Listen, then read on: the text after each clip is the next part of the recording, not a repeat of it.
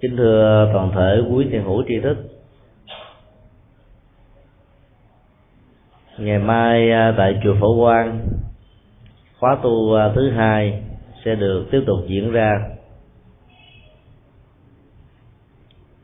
Tất cả các à, bậc cô bác đã có mặt tại chùa giác ngộ được vài lần. Mỗi một lần như vậy là một ngày từ sáng đến chiều vừa thực tập tụng kinh, niệm phật, sám hối, nghe giảng trong à, không gian tâm linh của một ngôi chùa. Cái đó thường được gọi trong phật giáo là tu. Chủ đề của khóa tu ngày mai tại chùa phổ quang là ý nghĩa chữ tu. Và um, tất cả chúng ta trở về đây cũng vì ý nghĩa đó, là tham gia vào một ngày tu học.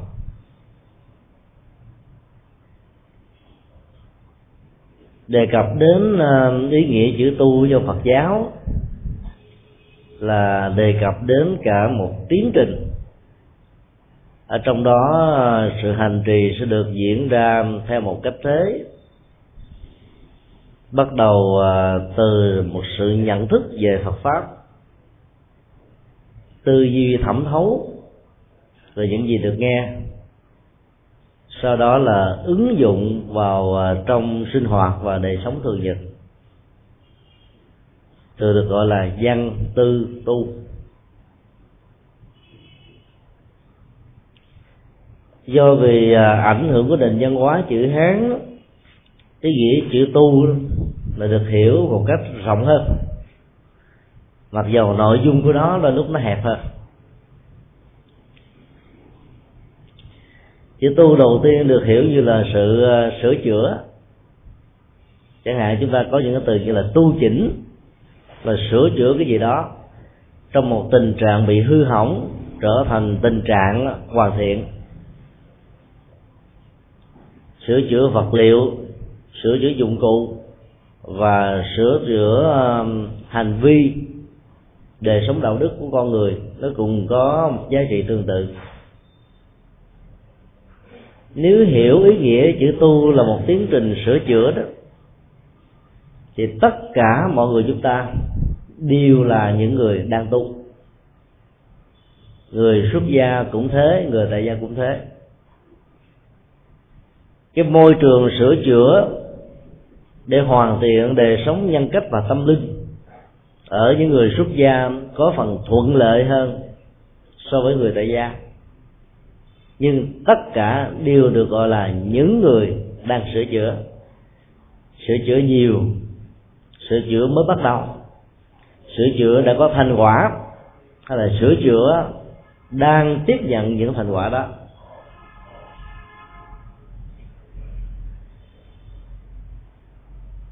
Nghĩa thứ hai của chữ tu là một uh, tiến trình hành trì. Chúng tôi dùng uh, chữ tiến trình hành trì là bởi vì đó nếu tu chỉ là một hành động và kết thúc bởi hành động đó đó thì kết quả của nó sẽ không được bao. Hành trì là sự thực tập. Sự thực tập phải đòi hỏi đến quá trình. Nó như là một ờ, hiện tượng mưa dầm thấm đất mảnh đất tâm của con người trải qua bao nhiêu đời kiếp đến lúc nó bị cằn cỗi, để nó khổ niềm đau. Đến lúc nó trở nên không còn nỗi đam mê với những điều hay và lẽ phải. Đến lúc nó trở nên rất là buồn bực do những bất hạnh và những tình huống trái ngang ở trong cuộc đời gây ra. Và mảnh đất đó cần đến sự tưới tẩm. Những chất liệu của an vui, hạnh phúc, tuệ giác, từ bi, và nhiều giá trị đạo đức khác nữa, để nó trở thành một mảnh đất. Có thể à, có khả năng à, làm lớn mạnh các hạt giống biến các hạt giống từ một tình trạng là hạt giống trở thành một cây ra hoa và kết trái. Tu là một tiến trình thực tập là như vậy. Để bởi vì à, mảnh đất tâm của con người đòi hỏi đến hành động à, chăm sóc tưới tẩm hàng ngày hàng giờ. Sự chăm sóc đó có thể à, tốn rất nhiều thời gian mà sự phá hỏng nó đó chỉ trong vòng một vài phút lơ đễnh do đó, nếu không gắn liền sự tu như là một tiến trình hành trì đó, thì chúng ta chỉ tu à, trong một ngày rồi kết thúc. Và trong một ngày đó đó, chúng ta chỉ thực tập được là 12 giờ của ban ngày, còn 12 giờ của ban đêm đó, mình lại quên đi trong cái đó, cái nhu cầu của hạnh phúc, nhu cầu tâm linh và các giá trị an lạc đó, nó đòi hỏi chúng ta cần phải có và đồng hành với nó. Giống như là không khí cần thiết cho sự hít thở của lỗ mũi vậy. Do đó, hiểu tu là một tiến trình hành trì. Thì sau khi à, rời khỏi ngôi chùa tất cả chúng ta tiếp tục thực tập. Thực tập sám hối trong tâm bằng cách là quán tưởng những ờ, lỗi lầm nếu có, những sơ suất, những điều do phát ngôn giao tới ứng xử tiếp xúc, sinh hoạt, mang lại ờ, nỗi khổ niềm đau cho người khác thì mình ờ, không tạo cơ hội cho nó tái lập để làm như vậy có nghĩa là chúng ta đang thực tập, đang tu trì. Nghĩa thứ ba của tu là sự phát triển tâm. Phát triển đạo đức. Chẳng hạn như chúng ta có khái niệm tu tâm dưỡng tánh, là phát triển tâm tánh của mình. Ngày càng tươi mát, ngày càng an vui, thảnh thơi, nhẹ nhàng, thư thái thông dong tự tại, giải thoát. Ý nghĩa thứ ba này khá quan trọng là bởi vì nó liên hệ đến là bản chất giá trị của sự tu. Thực tập một ngày, hay là thực tập nhiều ngày, nếu như những cái chất liệu như vừa nêu không có mặt, thì sự thực tập đó đó có thể bị sai. Chúng ta lấy thước đo của ờ, kết quả làm tiêu chí cho tiến trình thực tập và phát triển tâm. Làm thế nào để cho cứ mỗi lần có mặt tại một ngôi chùa, tham dự một ngày tu hay một khóa tu, thì cái chất liệu hạnh phúc nó có mặt đầy áp ở trong tâm, trong cảm xúc, trong nhận thức và trong hành động của mình. Những nỗi buồn căng thẳng, lo âu, buồn chán sợ hãi và nhiều tâm lý tiêu cực khác nữa đó, rơi rụng hết. Dầu cho trở về lại với trung tâm hay là sinh hoạt ở trong gia đình, thì chất liệu an vui của một ngày tu học đó, nó vẫn tiếp tục có mặt với chúng ta. Cái đó được gọi là phát triển tâm. Tâm thường gắn liền với những trạng thái tâm lý buồn vui thành công thất bại khổ đau hạnh phúc thuận và nghịch. Tất cả những hoàn cảnh những biến cố trong cuộc đời có thể làm cho tâm á, trở nên thối chuyển. Có nhiều người trong giai đoạn đầu rất là háo hức muốn tìm kiếm những con đường tâm linh thông qua các giá trị hành trì tu ờ, như là những người ờ, muốn được giải thoát. Nhưng sau một thời gian thực tập lại không có được cái năng lực phát triển tâm. Cái niềm vui mà họ có nó chỉ là cái niềm vui bên ngoài. Cái nỗi buồn sâu thẳm bên trong vẫn tiếp tục còn. Thì kết quả là đó, trong lúc tu tập mà nỗi buồn vẫn đeo đuổi và khống chế và chinh phục chúng ta. Thì tu như vậy là chúng ta không có kết quả, mặc dầu cái khóa tu đó kết thúc. Chính vì thế mà trọng tâm của sự tu là làm thế nào để phát triển tâm tánh. Từ một người chán nản, thất vọng, tiêu cực, trở thành người lạc quan, tích cực, dấn thân, làm nhiều phật sự, làm nhiều việc làm. Từ một người dễ dàng à, bỏ cuộc trở thành người có bản lĩnh có lý tưởng và dấn thân ở trên những điều tốt tích cực đang đeo đuổi mặc dù nó gặp rất nhiều trở ngại và thử thách. Vậy khi nào chúng ta phát triển tâm theo trạng thái của thiền quán đó năng lực chịu đựng trước những nghịch cảnh trong cuộc đời sẽ được tăng trưởng và nhờ đó, đó cái kết quả hành trì nó đạt được ở trong những giây phút là thực tập. Ý nghĩa cuối cùng của chữ tu đó là trở thành một người xuất gia, từ bỏ đời sống sinh hoạt gia đình cạo đầu, mặc pháp phục, thực tập hành trì một ngày bốn thời ở trong các ngôi chùa, chuyển hóa tất cả những tâm lý tiêu cực sống ờ, tạo cái chất liệu an vui hạnh phúc qua những sinh hoạt rất là bình dị ở trong cuộc đời. Phần lớn người ờ, tại gia, người người thế gian hiểu chữ tu trong Phật giáo theo nghĩa thứ nhất và nghĩa thứ tư, tức là tu là sửa. Thứ hai đó, tu có nghĩa là đi tu. Lại quên đi hai nghĩa rất là trọng tâm như là tiến trình thực tập và sự phát triển tâm giờ có hai nội dung quan trọng này đó mà tất cả những người tại gia vẫn là những người tu người đang tu người thực ờ, thực tập khóa tu và người có được kết quả của sự tu tập. Tất cả quý vị đều được gọi là những hành giả là người thực tập nhà thực tập. Cái giá trị hành giả của chúng ta đó nhiều hay ít đó, là lệ thuộc vào ờ, thời gian công sức phương pháp thực tập và hành trì của mình. Có người có thể thực tập được một ngày rất tinh tấn nhưng về lâu về dài trở nên chán nản và bị rơi rớt ở trong uh, tiến trình tu tập. Thì như vậy là cái tính cách của hành giả trong tình huống vừa nêu đó, là không không bền bỉ. Thì kết quả của nó không cao. Bản chất của sự tu tập là một hiện tượng mưa dầm thấm đất mỗi ngày ít đều đều không gián đoạn.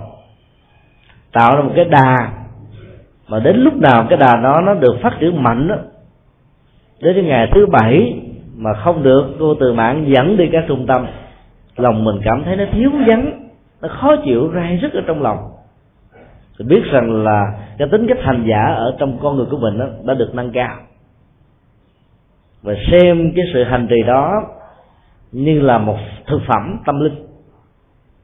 Và cảm thấy được hạnh phúc khi được có mặt ở một ngôi chùa để tham dự một khóa tu.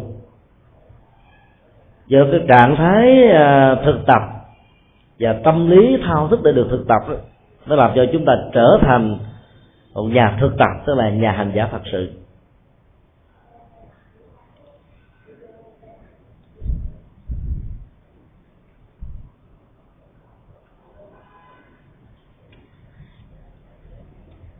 Cách đây à, hai hôm có một à, anh thanh niên đến gặp à, chúng tôi và thầy à, trọng đức. Anh có nhà ý là muốn ở lại chùa giác ngộ khoảng một tháng để cho tâm được nhẹ nhàng và thảnh thơi. Chúng tôi hỏi anh xuất thân tại đâu anh làm gì? Thì trả lời của anh rất ngắn gọn trước đây ở quận 5 có đứa em để cốt có đại chùa. Bây giờ à, đã di chuyển ra đắk nông. Sau khi à, làm ăn ở tại đó đó, bây giờ muốn trở về thành phố và muốn có mặt trong à, một ngôi chùa để tìm cái chất liệu an tịnh, giải thoát trong một không gian tâm linh cho tâm được nhẹ nhàng cho thân được an lạc. Nhìn vào gương mặt của anh, chúng tôi đoán là anh đã vừa trải qua những nỗi buồn ở trong cuộc đời của mình. Với một gương mặt rất là mảnh trai và ăn nói rất là lưu loát. Nên ta có vẻ như là chán ngán cuộc đời thì sự chán ngán đó nó có thể bắt nguồn từ um, cái quan điểm và cái kinh nghiệm về nhân tình thế thái. Chúng tôi mới nói với anh như thế này là tại chùa giác ngộ đó không gian nhỏ cho nên chỉ dành ưu tiên cho những người xuất gia. Và những người tại gia muốn thực tập đó, thì tại đây nó không có được cái chỗ thích hợp. Và đã giới thiệu anh lên đến uh, chùa Hoàng Pháp ở nơi đây hàng ngày đó có trên dưới khoảng 200 người thực tập. Đến các khóa tu Phật thất thì số lượng lên đến mấy ngàn người. Và chúng tôi xác quyết là chỉ khi nào đó có lý tưởng xuất gia đó, thì ở trong chùa mới thật sự được an vui và hạnh phúc. Còn à, vượt qua nỗi đau bằng cách là thay đổi môi trường nó chỉ là một trong những cách thức ừ, chạy trốn cái bế tắc mà mình đang vấp phải không phải là giải pháp lâu dài. Chúng tôi ghi cho anh địa chỉ chùa Hoàng Pháp và sau đó anh đã chia tay. Khi ra về thì thầy giọng nước nói với chúng tôi rằng là cái anh thanh niên vừa nói chuyện vốn là một diễn viên điện ảnh, khá có tên tuổi. Và sau một cái thời gian đam mê về à, ma túy sự nghiệp của anh đã bị à, thất bại hoàn toàn và anh đã phải vào trong một trung tâm để à, thay đổi cái thói quen chuyển hóa cái cơn nghiện. Bây giờ anh lại muốn vào trong chùa nhưng anh lại giấu đi cái à, cái tâm tích đó chứ nếu như lúc mà nói chuyện với chúng tôi mà biết cái hoàn cảnh anh thực sự như vậy thì chúng tôi đã có thể hướng dẫn anh những cách thực tập để giúp cho anh làm mới đời sống của mình cái nhu cầu à, của đời sống tâm linh đó nó trở thành như là thực phẩm cho tất cả mọi đối tượng. Ai trong cuộc đời này dù vai trò vị trí xã hội như thế nào, nam hay nữ, già hay trẻ, màu da, sắc tộc, người khỏe mạnh, bệnh tật, người lành lẹn hay là bị à, khiếm khuyết bất cứ một chi phần nào của cơ thể người xuất gia hay tại gia. Cái nhu cầu thực tập và bốn ý nghĩa là sửa đổi hành trì, phát triển tâm và làm cho cái mức độ tâm linh ngày càng được nâng cao là những nhu cầu không thể thiếu. Rất nhiều người ờ, khi được khuyến tấn vào ờ, tham dự các khóa tu thì trả lời một cách rất là thẳng thừng như thế này, tôi đâu có làm ác tới chùa thực tập làm gì? Mấy bà, mấy ông gieo tội lỗi hay là có những sơ suất hoặc là chưa có thể tự lập được thì vào chùa để tu. Hoặc là những người bị thất vọng, thất tình, thất nghiệp, chán nản, bế tắc trong cuộc đời, hãy nên vào chùa để ẩn dương nương phật. Cái quan niệm tiêu cực đó đó đã có mặt với ờ, rất nhiều người trong xã hội này thì cứ nghĩ rằng là trong chùa đó là cái nơi nương tựa và như chiếc phao cho những người bị thất bại như vừa nêu. Mặc dầu trên thực tế đó cũng từng đã có những người bị thất bại trong cuộc sống nhờ nương tựa vào trong một ngôi chùa, tâm tư, đời sống, nhận thức hoàn toàn được là chuyển hóa. Và nhờ đó mà họ có được một sự tái sanh mới lần thứ hai, trở thành một con người rất mới, rất hạnh phúc. Nhưng chúng ta phải biết rằng là có tám chín mươi phần trăm những người rất thành công trong xã hội với nghề nghiệp, vai trò vị trí, hạnh phúc gia đình, nhưng lại cảm thấy là là tất cả những cái giá trị hạnh phúc đó đó, nó mang tính cách là thế tục hóa mang tính điều kiện không lâu bền. Cho nên họ đã tình nguyện đi vào trong chùa để tìm lấy giá trị tâm linh và đời sống tinh thần.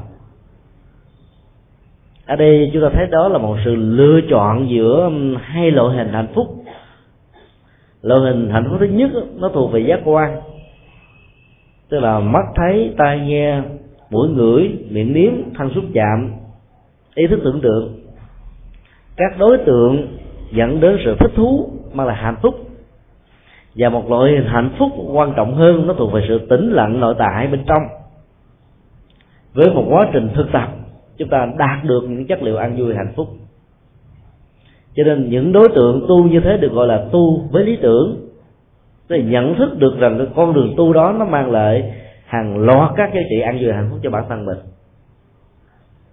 Nhưng rất tiếc đó người thế gian là không biết cái đối tượng quan trọng như thế và cái nội dung quan trọng đó đối với um, sự tu tập của người phật tử nói chung.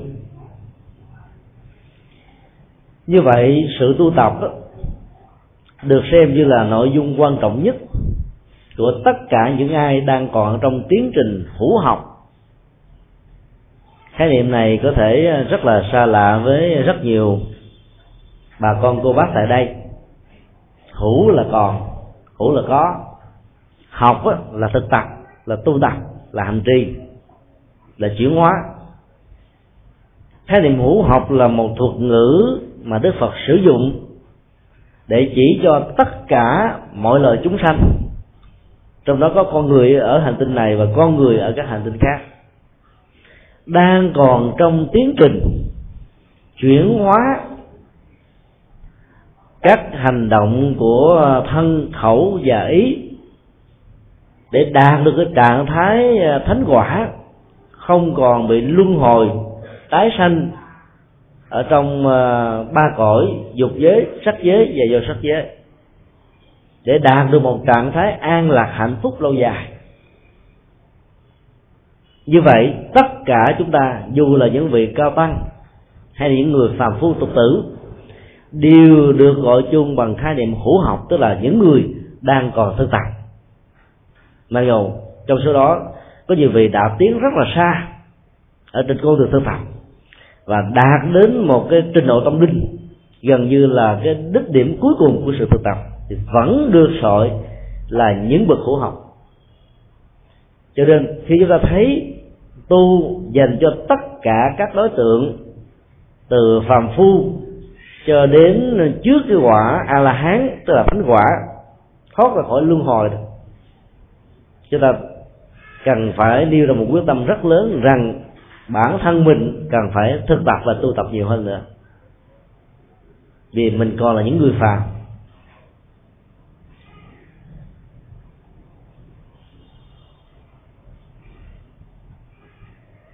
Địa điểm của sự tu tập ở trong dân gian Việt Nam quan niệm rất là khác biệt.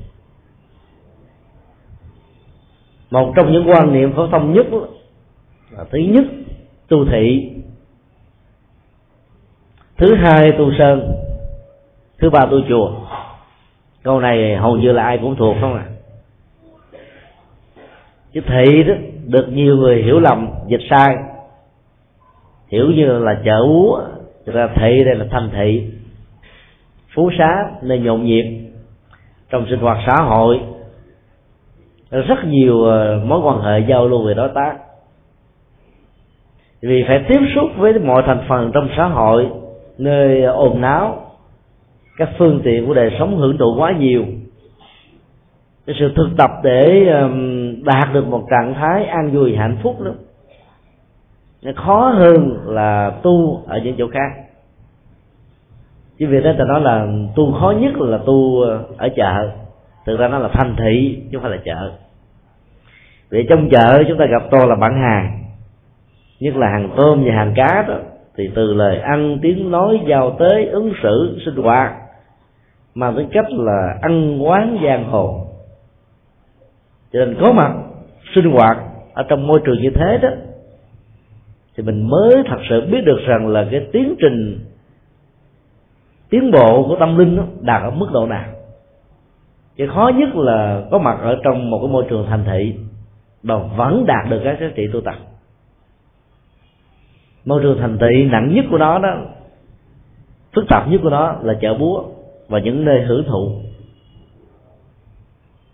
Ngày xưa các ngôi chùa đó, phần lớn được xây cất ở những cái vùng mà thâm sơn, tức là rừng sâu núi cao để hạn chế một cách tối đa sự giao tế với ờ, thế giới trần cảnh và người đời. Khi hành đạo đó, thì người xuất gia được gọi là xuống núi, tức là lên núi tức là tu. Xuống núi là dấn thân vào trong xã hội để phục vụ. Tất cả những người thực tập đó phải có hai quá trình. Đầu tiên là lên núi. Lên đây có nghĩa là tiến trình đi tới, ngày càng thăng tiến ngày càng tiến bộ với sự thực tập, với giá trị, với hạnh phúc, với an vui. Sau khi vững chãi được tâm, thành tựu được những thành quả, hiểu Phật pháp được sâu rộng, pháp môn nắm một cách rõ ràng, năng lực diễn đạt một cách trong sáng, có thể giúp cho người đối tượng đang khát khao về chánh pháp học được những điều hay và lẽ phải. Thì lúc đó đó, hành giả đó đủ tư cách để xuống núi xuống núi để dấn thân và làm đạo. Cho nên tiến trình tu trong môi trường à, không gian tâm linh ngày xưa đó dẫn đến thành quả giác ngộ chứng đắc nhiều hơn bây giờ. Thì bây giờ tại Việt Nam á, phần lớn các ngôi chùa nằm ở vùng thành thị giao lưu tiếp xúc với uh, các cái ô nhiễm về môi trường ô nhiễm về sinh thái ô nhiễm về tiếng ồn ô nhiễm về đạo đức ô nhiễm về à, các phương tiện hưởng thụ và tiện dụng tiện nghi vật chất. Do đó đó nếu không khéo đó, thì cái kết quả của sự tu tập sẽ ít hơn là tu ở à, ở rừng núi. Thứ ba của tu chùa. Tu chùa thấy dễ mà khó chùa là một môi trường tâm linh trong đó cái cộng hưởng về à, cái nghiệp tu tập thể đó, nó có mặt. Nó tạo ra một cái trường sinh học tâm linh. Mà tất cả mọi người hành trì đều có chung một cái hướng, mục đích là làm thế nào để được an vui và hạnh phúc. Nó có tác dụng trị liệu và nâng đỡ chúng ta rất là nhiều. Chẳng hạn như à, tất cả bà con cô bác xuất thân từ nhiều gia đình và ở các trung tâm khác nhau. Để đến ngày như thế này được uh, các uh, phật tử trưởng nhóm khuyến khích vận động trở về chùa giác ngộ để tu. Thì nghe như vậy thì mình lòng uh, cảm thấy rất là hăng hoan mặc dù thấy trong chùa phương tiện thiếu thú nhiều thứ phải không ạ? Ngồi thì phải ngồi dưới đất ghế cũng không có nước nôi cũng thiếu thốn phương tiện sinh hoạt nó không đủ tiện nghi. Mà lòng của à, quý vị là cảm thấy hạnh phúc. Là bởi vì mình thấy được rằng là có được một ngày thực tập tại chùa, lòng cảm thấy hạnh phúc. Và sự có mặt mang tính cách tập tập thể như thế này đó, nó tạo ra một cái chất liệu sắp tấn, là nó hỗ trợ tinh thần của chúng ta nhiều lắm mà dầu đi có thể rất là mỏi mệt trưa không có chỗ để ngủ ngơi gì cả. Nhưng mà thấy người khác cũng tu cũng tinh tấn nỗ lực vượt qua những khó khăn thì lòng mình cảm thấy là những khó khăn đó chỉ là một cái gì đó rất là nhỏ không đáng để mình bận lòng bận tâm. Thì có mặt ở trong một ngôi chùa để thực tập đó, nó lại dễ dàng đạt được kết quả hơn là tu một mình ở nhà. Thì tu một mình ở nhà đến lúc đó, có khách khứa con cái, người thân, réo, gọi, nhờ giả.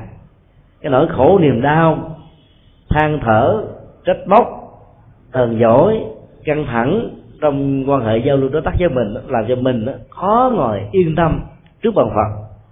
Hoặc là ngay cái thời điểm thời kinh, sự hành trì được diễn ra đó, nếu các tình huống nghịch cảnh nó có mặt đó, thì mình à, khó có thể đạt được trạng thái định định của tâm để có được an vui và hạnh phúc. Cho nên khi về chùa đến thời khóa đó, thì tất cả những cái hoạt động của gia đình nó ngưng lại hết. Và nhờ đó sự thực tập nó có kết quả nhanh chóng hơn là mình thực tập một mình ở nhà. Nhiều phật tử chúng tôi biết là rất là cố gắng à, quản trị về thời gian. Sáng mời từ 7 giờ cho đến 5 giờ chiều có mặt ở công sở về nhà tắm rửa, ăn cơm xong là 6 giờ có mặt ở chùa Ấn Quang hoặc là Việt Nam Quốc tự để thọ trì một thầy kinh. Đúng bây giờ kết thúc thầy kinh, chạy qua chùa giác ngộ để thực tập thêm một thầy kinh thứ hai. Và họ thấy rất rõ rằng là hai thầy kinh với hai nghi thức tụng niệm khác nhau nó giúp cho họ có được cơ hội để học được những lời hay lẽ phải, con đường tâm linh, tỉnh thức, chuyển hóa của đức phật. Và nhờ đó đó nó tăng cường thêm các giá trị an vui và hạnh phúc. Bởi vì sự tụng niệm cũng là một nghệ thuật hành trì. Trong lúc mà mình đọc một quyển kinh hay là quyển sách nằm ở trên võng, ngồi trên ghế bình thường đó, cái tác dụng tâm lý và trị liệu nó lại không cao. Bằng khi chúng ta ngồi với tư thế hoa sen, trọn vẹn hay là hoa sen bán phần, với tiếng chuông, tiếng mỏ mặc áo tràng tuổi ờ, chàng hạt được lần trên tay. Tất cả mọi người đều ờ, ngân vang âm thanh, hướng về ngôi tam bảo với lòng chí thành và tha thiết đó. Cái tâm mình nó lắng dịu hoàn toàn mọi căng thẳng, nó sẽ được tan biến đi liền. Và do đó lúc đó đó, chúng ta cảm nhận được lời kinh Phật dạy một cách rất là sâu sắc. Nó sâu sắc hơn rất nhiều lần so với khi chúng ta đọc nó một cách bình thường ở trong một thời điểm mà dầu có thể đối diện trước bằng Phật, ở tại một nơi rất là khang trang trong những cái nơi à, những ngôi nhà rất là giàu có. Như vậy chúng ta thấy là tu tại chùa nó vẫn có một giá trị thuận lợi hơn là tu ở tại nhà. Mặc dù ngày nay đó, các ngôi chùa có mặt ở nơi thành thị, cây xanh tòng lâm, bóng mát, suối, đá, sỏi, chim hót, thông reo, suối chảy nó không có mặt như là các đại tùng lâm như ngày xưa. Và chất liệu tâm linh và trường sinh học tâm linh nó trải qua năm tháng ngày giờ kể từ khi ngôi chùa được thiết lập cho đến bây giờ nó tạo ra một sự thu hút và làm cho mình có mặt tại một ngôi chùa lòng cảm thấy thư thái nhẹ nhàng. Cái ấn tượng phật được tôn thờ trong các ngôi chùa từ lúc đó, giá trị đó đâu bằng như là những ờ, gia đình giàu có, mua những tượng phật đẹp hơn, mắc tiền hơn, quý giá hơn. Ấy thế mà, có mặt trong một ngôi chùa thì cái chất liệu tâm linh và giá trị tu tập của nó lại cao hơn. Tại vì cái trường sinh học đó được hội tụ. Người tây tạng tại vùng dharamsara nơi ờ, đức đạt là ma và cộng đồng tây tạng lưu vong tại ấn độ đó có thói quen sáng sớm nó khoảng 5 giờ cho đến 7 giờ. Thì người già cho đến người trẻ ở mọi thành phần vị trí xã hội, cứ đi bách bộ xung quanh ngôi đồi, nơi đức là là mà ở. Pháp môn hành trì của họ là thần chú và mật tông. Họ đã nêu ra một quyết tâm rất là lớn. Cuộc hành trình của họ đó, có thể đi mấy vòng và hoàn tất được sự đi mấy vòng đó thì họ đánh dấu nó bằng một viên sỏi là một viên đá ở tại một địa điểm nào đó. Cứ như thế họ tái lập cái sự hành trì và sự đi. Qua năm tháng ngày giờ, từ những cái viên sỏi, viên đá nhỏ nhỏ trở thành một đống sỏi, đống đá.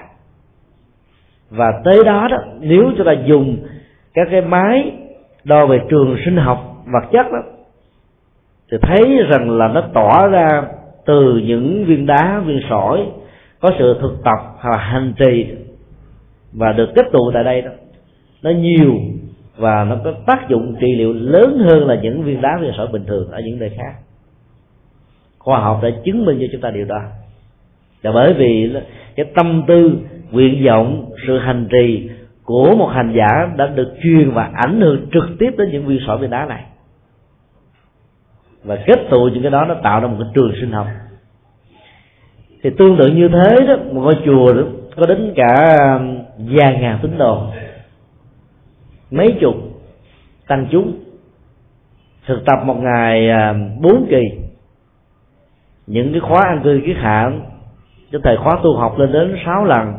Rồi ra nó còn có những sự thực tập riêng ứng theo cái năng lực sức khỏe của từng cá nhân do đó nó tạo ra một cái hội tụ trường sinh học rất là lớn và ảnh hưởng của nó nó tác động trực tiếp đến chúng ta và làm cho mình cảm thấy thư thái nhẹ nhàng vô cùng. Chính vì thế mà là địa điểm của sự tu tập và hành trì rất là quan trọng. Dân dân Việt Nam đã có một cái câu um, làm cho rất nhiều người phân vân và chọn lấy cái ngôi nhà của mình làm à, địa điểm để tu tập. Tu đâu cho bằng tu nhà thờ cha, kính mẹ mới là chân tu câu này nó phát xuất từ một cái tâm lý hiếu thảo. Và có lẽ đó là do các bậc cha mẹ không muốn rời xa đứa con ruột thịt với nhiều tình thương và gắn bó trong đời sống mang lại hạnh phúc cho bản thân mình. Khi đứa con đó đó, nêu ra ý nguyện muốn trở thành một người xuất gia, ở trong một ngôi chùa nào đó thì cha mẹ nêu câu đề ra như là một lời thôi thúc, một lời năn nỉ và một cái sức tác động mãnh liệt về phương diện tâm lý để cho đứa con đó thấy rằng nếu vào trong chùa tu tập như vậy là mình không có thời gian kính mẹ như là bất hiếu một cái câu nói rất là khéo, tu đâu cho bằng tu nhà thờ cha kính mẹ mới là chân tu. Chúng ta biết rằng là đạo lý thờ cha kính mẹ đó được nền dân học của Phật giáo đó đề cập nhiều nhất trong lịch sử tôn giáo. Có lý nào đạo Phật là khuyến khích tất cả những người con đi xuất gia trở thành những người bất hiếu? Không có chuyện đó. Xuất gia đó, được Đức Phật quan niệm như là sự thể hiện lòng hiếu thảo lớn nhất mà một người con có thể thực tập các giá trị hiếu thảo mà người con tại gia có thể phụng dưỡng cho cha mẹ đó. Cơm ăn, áo mặc, sớm thăm, tối giếng, bệnh hoạn, phục vụ chăm sóc, hết. Chúng ta lại không có được cái năng lực về à, tâm linh và đạo đức để có thể tháo gỡ được những bế tắc, những khó khăn, những gút mắt của cha, của mẹ ruột mình. Đến lúc đó, với tư cách là người con ở trong nhà thì giàu cho những cái suy nghĩ của mình có đúng và thấy được những bế tắc mà cha hoặc mẹ hoặc cả hai đang mắc phải, nêu ra để khuyến khích cha mẹ chưa chắc cha mẹ đã nghe. Nhưng khi khoác lên chiếc áo một người tu, được hành trì và có kết quả trong sự thực tập chuyển hóa đó, cái lời nói đó sẽ có tác dụng rất là tốt. Nó nặng ký lô hơn là lúc chúng ta ở bình thường như từ cách bồng người tại gia. Là bởi vì cha mẹ chúng ta thấy được rằng là chất lượng tâm linh mà mình đang thực tập đó, nó áp phê đến những cái khó khăn mà cha mẹ đang phát phải. Do đó, nếu một người con nào đó có chữ quyền muốn đi xuất gia thì các bậc phụ huynh làm cha, làm mẹ không nên ngăn cản. Vì ngăn cản như thế là chúng ta giết chết các hạt giống tâm linh. Cái môi trường tại gia đó không phải là môi trường tu tập nó chỉ có thể là môi trường để sống hạnh phúc thôi. Và hạnh phúc đó nó gắn liền với một mái ấm gia đình. Đức phật là người đầu tiên sử dụng những người không đi tu đó, được gọi là người tại gia tức là người sống gia đình có vợ hoặc chồng. Rồi kết quả qua trái của tình yêu vợ chồng đó là những đứa con. Hạnh phúc của vợ và chồng trong giai đoạn đầu là tình yêu. Về sau là tình nghĩa. Và sau đó nó được chuyển thể qua con cái mặc dù vợ và chồng không còn tâm đầu ý hợp như những năm tháng ban đầu, lưu luyến, khó quên. Thì lúc đó đó, cái hạnh phúc đổ dồn lên những đứa con. Có những gia đình ờ, suốt từ nhỏ bị lam đủ, người cha, người mẹ phải thất bật sinh hoạt để tìm lấy chén cơm manh áo. Cho nên việc chăm sóc hạnh phúc cho con cái đó không được trọn vẹn khi về già và có gia tài sự nghiệp rồi đó, cái khuynh hướng tâm lý trút đổ cái tình thương cho cháu ruột của mình nó nhiều hơn là cho con. Cho nên lúc đó cảm thấy rất là hạnh phúc khi được ẩm bồng, nâng niu, chăm sóc, dỗ về cho đứa cháu nội, cháu ngoại, thậm chí là cháu cố. Bởi vì cái tình thương đó, ngày xưa nó vẫn có nhưng mà nó không có điều kiện để thực hiện. Hoặc là có điều kiện như là không có phương pháp không có tánh lòng để thực hiện. Bây giờ sống ở những năm tháng cuối cuộc đời vừa trống trải cô đơn tất cả những cái này nó trỗi dậy và cái tinh thần trách nhiệm đổ dồn lên con và cháu nhiều. Chính vì thế mà những đứa con sống trong một gia đình rồi có ba thế hệ được ông bà và cha mẹ thương yêu đó, thì việc gọi là phát nguyện xuất gia để trở thành một người tu nó khó vô cùng. Bởi vì cái tình thương và sự bảo hộ của cha mẹ trở thành những sợi dây xích. Có rất nhiều cha mẹ đã phải dùng áp lực đối với đứa con của mình. Một trong những áp lực lớn nhất đó là nếu con đi tu mày sẽ chết. Nếu con đi tu, bà sẽ chết. Tức là lấy cái chết để hù dọa đứa con, làm cho cái lý tưởng tâm linh về sự hành trì đó nó bị bật trở ngược lại đứa con đó sẽ phải trải qua một cái giai đoạn đấu tranh tâm lý rất là gay gắt. Chân tu là tu tại nhà còn tu ở chùa đó nó không phải là chân tu vì không tròn được đạo lý hiếu thảo.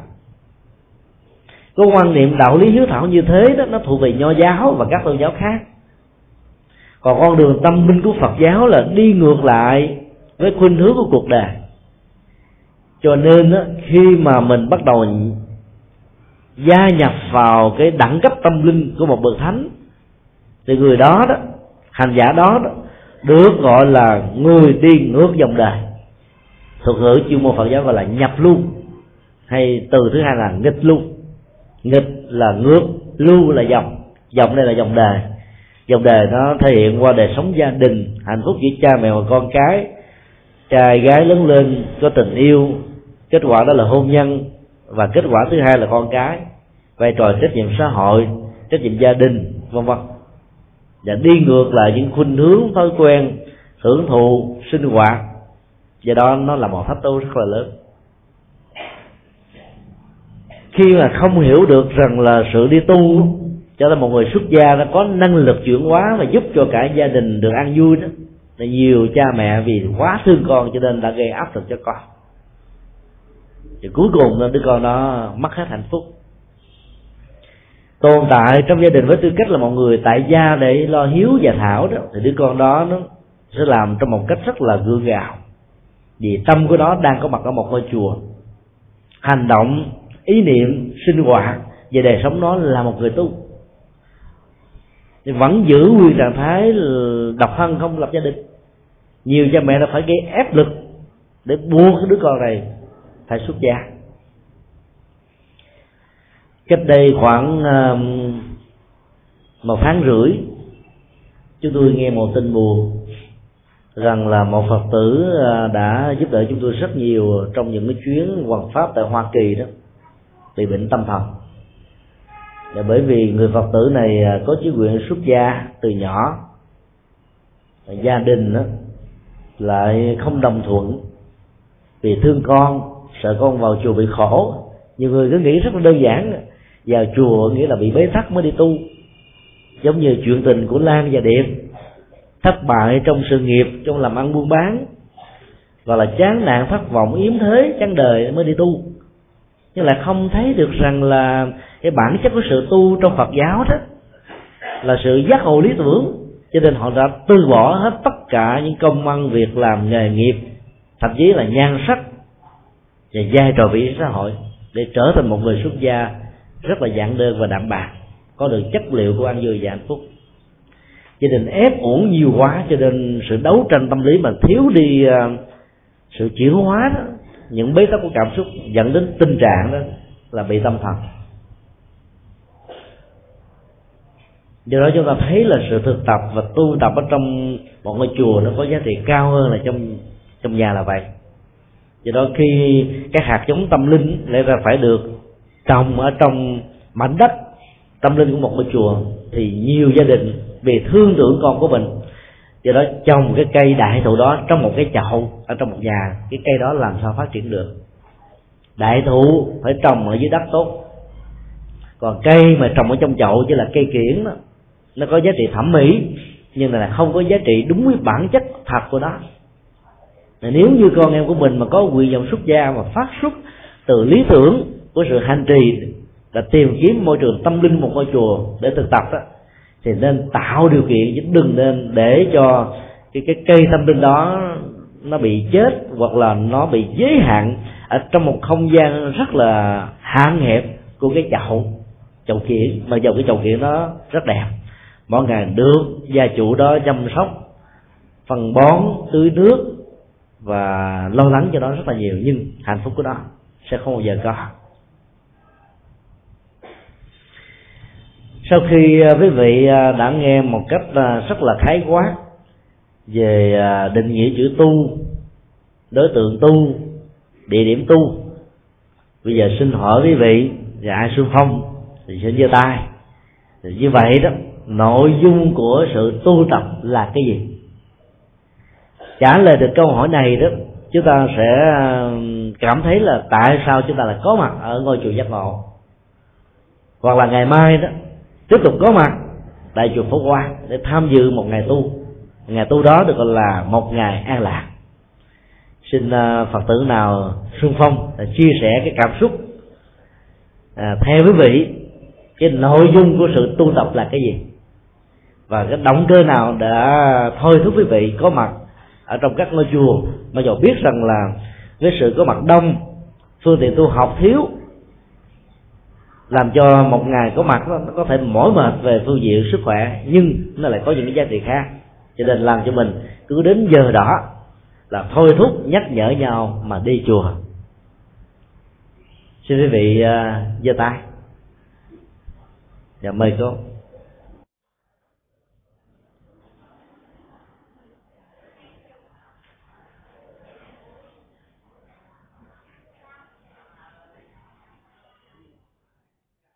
Nam mô A Di Đà Phật. Con tên Nguyễn Thị Kim Phượng, pháp danh Diệu Phú. Vừa qua rồi giáo lý của thầy đã giảng, con xin trả lời cái câu kinh Phật tu. Kẻ có người hỏi sai sao tu ở cái đạo nào và chỗ nào vững chắc. Thí dụ như con đang ngồi có một người nào gây ồn ào hoặc là chửi bới xua đuổi con con quyết chí vẫn ngồi tiếng mới gọi là con ngồi. Cho nên con có một cái câu rằng việc xúc chậm sự đời, chờ đợi. Chờ đợi đến khi nào bước về chân phật. A di đà phật phật cho con thấy một niềm tu. Tu là tu ở trong tâm. Đừng có ăn chay ở ngoài, trong tâm không có chay. Đọc kinh, hoài chùa trước phật. Mà về nhà gặp người này, người kia cấu có tham sân si, tức là không có kinh a di đà phật.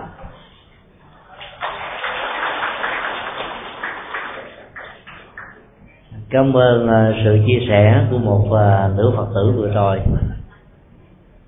Nói lên được à, hai hình thái của sự tu. Một bên đó là tu về hình thức, tức là nhìn từ bên ngoài.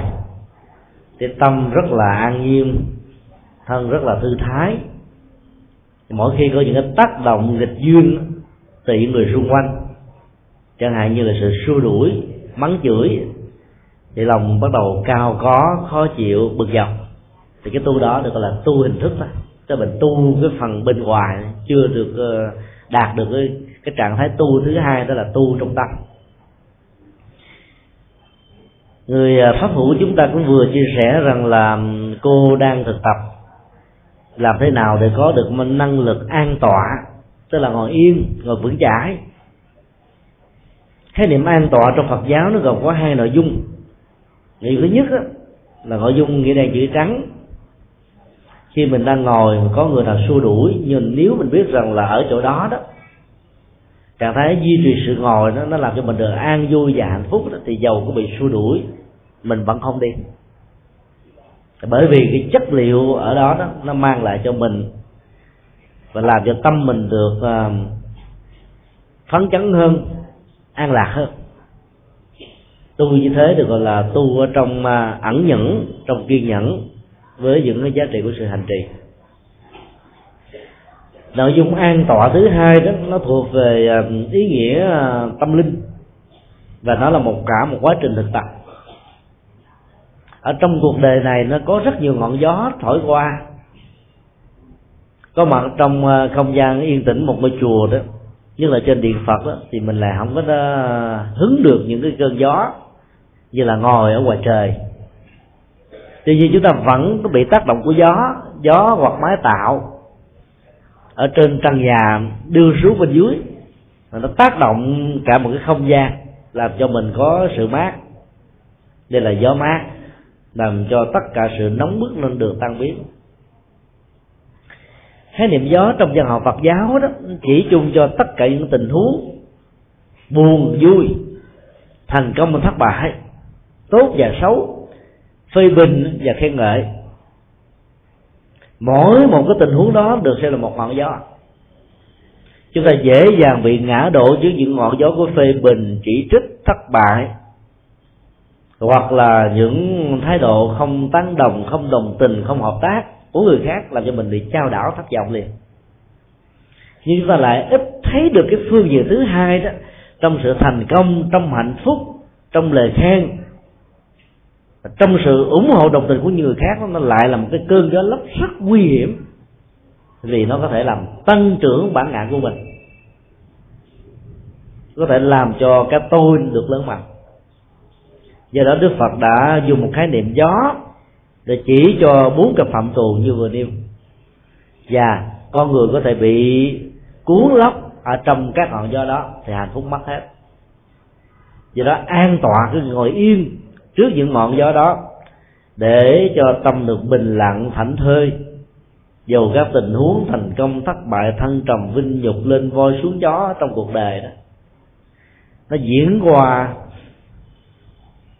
cái đời sống của chúng ta như là gió thoảng mây bay thôi. Rồi bản chất của thân thể này vẫn ngồi yên, bất động. Tu được như thế là chúng ta đang tu tập. Tu về hình thức như um, vị pháp phủ vừa chia sẻ đó, nó làm cho mình không cảm nhận được cái chất liệu ăn vui hạnh phúc thật sự. Ví dụ như là khi có mặt một ngày tại chùa ăn chay, hay cử, thì mình đang thực tập về hạnh từ bi ăn chay là thực tập hành từ bi thực tập hai cử một ngày một mặt là giảm đi những cái nghiệp sát sanh. Mặt khác là biến tất cả các loài động vật gia súc nó trở thành tình quý thuộc với bản thân mình. Cái sự thực tập đó nó, nó mang lại giá trị không chỉ là hiện đời mà đời tương lai nữa. Giá trị sức khỏe giá trị tuổi thọ giá trị ờ, vươn lên trên các ăn quán giang hồ trong các chủng loại sự sống nhưng có nhiều người không nghĩ được như thế, không thực tập như thế. Ở nghĩ ăn chay sao cho nó ngon. Muốn ngon á thì phải nhá theo các loại thực phẩm đài loan. Đường gà, đường vịt, tôm hùm, tôm sú, thịt heo à, đủ loại các loại thịt. Và làm cá, làm nước mắm, tức là giả dạng các thực phẩm cha. Mùi vị của nó nó hoàn toàn là nó ứng với cái cái mùi vị mặn. Ăn chay theo cách thế đó đó thì tâm từ bi không thể nào phát sanh được. Bởi vì cái thói quen của sự sát sanh nó, nó không phải chỉ có mặt đối với những người làm công việc đồ tể ở các cái lò sát hại sinh vật hoặc là ở những người bắn cá bắn thịt bắn tôm mà nó nằm ở những cái động tác ăn nhai nuốt tiêu hóa trong cuộc đời của mình đó mình đã có một cái ờ, thời gian khá lâu biến cái bao tử này thành một cái nghĩa địa của các xác chết mỗi khi ăn một ờ, con vật nào đưa vào trong bao tử là chúng ta biến nó trở thành một cái xác. Và cái bao tử này là một nghĩa trang. Nghĩa trang nó chưa có một lần nào xúc để cho nó được thanh tịnh. Cái ngày ăn chay là cái ngày xúc cái nghĩa trang với những cái xác chết của các loài động vật mà mình đưa vào trong cơ thể đó làm cho nghĩa trang nó được thanh tịnh sạch đẹp. Và chỉ khi nào chúng ta thấy được rằng cái việc ăn chay đó là phát triển lòng từ bi và thực tập với lòng từ bi đó đó chúng ta mới thật sự là đang tu về nội dung chứ không phải là tu về thức ăn uống. Mà tu về thức ăn uống thì mình là cố gắng làm sao làm cho nó có nhiều khẩu vị gia vị và cuối cùng đó, cái cái thói quen của việc giết chóc qua uống đó, nó vẫn còn tồn động ở trong các thực phẩm chay giả mặn bởi vì hình thù của nó vẫn là con cá vẫn là con tép con tôm hay là thịt vân vân. Giàu ăn chay nhưng mà tâm mình đang nghiền nát. Các xác chết mà đơn vị sự sống không có nhưng mà tâm sát hại vẫn đang có. Cái thứ hai đó nó sẽ có thể làm sống dậy các cái thói quen và và cái nghiệp ăn mặn trước đây. Cho nên đó cái công nghệ ăn chay của Đài Loan đã làm cho cái văn hóa từ bi trong việc ăn chay của Phật giáo Đại thừa bị mất đi. Cho đó chúng tôi tha thiết kêu gọi là quý vị hãy tẩy chay cái công nghệ ăn chay Đài Loan. Bởi vì bản chất của sự ăn chay là nuôi lớn lòng từ bi. Và sự thực tập một cách trọn vẹn và rốt ráo của những người xuất gia đó, ở trong các ngôi chùa là không phải ăn để thưởng thức, mà ăn để tạo ra giá trị sức khỏe, căn bản. Nhờ đó, sự thu tập nó đạt được kết quả cao hơn. Còn người tại gia có thể ăn thưởng thức. Cho nên một ngày có mặt trong những ngôi chùa đó thì quý vị cũng nên tâm niệm rằng là chúng tôi tới đây ăn để thực tập lòng từ bi. Thực tập lòng từ bi trong ăn chay như thế đó nó sẽ rất là khác với những người tu bằng hình thức mà vị phật tử vừa nêu ra. Niệm nam mô phật mà bụng chứa bầu giao găm. Là bởi vì họ không có thực tập về nội dung. Họ chỉ thực tập về hình thức. Cho nên những cái gốc rễ của khổ đau, thói quen, thói hư tật xấu, cái lòng sân hận, ăn quán giang hồ, ứng xử một cách bực dọc cao có đó, nó vẫn còn đầy dẫy ở trong tâm thức của người đã để làm như thế đó, nó có thể ảnh hưởng một cách trực tiếp hoặc là gián tiếp đến giá trị của sự tu, đến hình ảnh của những người tu. Đây đó chúng ta vẫn gặp ở các ngôi chùa. Nhiều người rất là dữ. Ai đụng đến, liếc mắt chừng lên, chỉ bằng một ngón trỏ như thế này. Rồi chừng như không bên này tôi tu á, đứa tôi không tu là biết với tôi à tu như thế là tu hình thức thôi khi các người cảnh đến đó, mình tu bằng nội dung thì mình sẽ nói bằng cách khác. Cảm ơn bạn đã mang lại một điều kiện nghịch cảnh cho tôi để tôi vượt qua. Và nhờ có những nghịch cảnh đó đó tâm của mình được lắng trong và mình mới thấy rằng là mình có tiến bộ thật sự. Khi nãy chúng tôi bàn đến à, ba địa điểm của sự tu. Tu tại nhà tu tại núi rừng tu tại chùa đó thì chúng ta vẫn thấy là cái giá trị của sự tu tập tại chùa nó cao vì cái cộng hưởng tâm linh. Và thứ hai, nó còn có tác động trực tiếp đến quần chúng. Còn tu tại núi đó như là một điều kiện để cho cái tâm linh đó nó được vững chãi. Và xuống núi là để trở thành người tu tại chùa, tức là dấn thân vào xã hội. Còn tu tại nhà đó thì nó chỉ là tu hiếu thảo, tu trong mối quan hệ xã hội, đạo đức là hết rồi.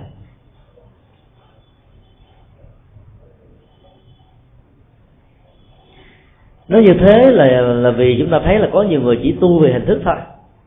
Cho nên sự tiến bộ của họ không cao, không xa.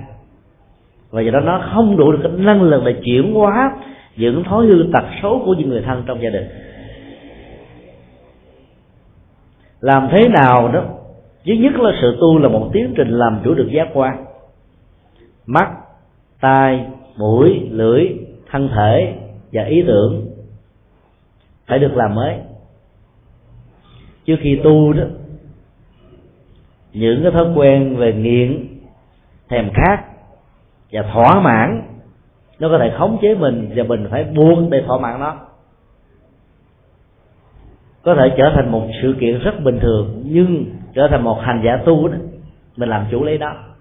Biết rằng một ngày có mặt tại chùa giác ngộ, ăn có hai cử, ăn cơm hộp đó so với có mặt tại trung tâm là ăn ít hơn, không ngon miệng bằng. Nhưng ngày hôm nay là ngày tu, cho nên nó là mình tìm niềm vui ở trong à, sự hành trì tu tập. Cho đó cái việc về ăn uống thưởng thức, mắt nhìn thấy các thực phẩm đơn giản, mình không cảm thấy chơi ngon, chơi dở. Đưa vật thực đó vào trong miệng nó mình không cảm thấy nó lạc lẽo hay là nó quá mặn, quá ngọt.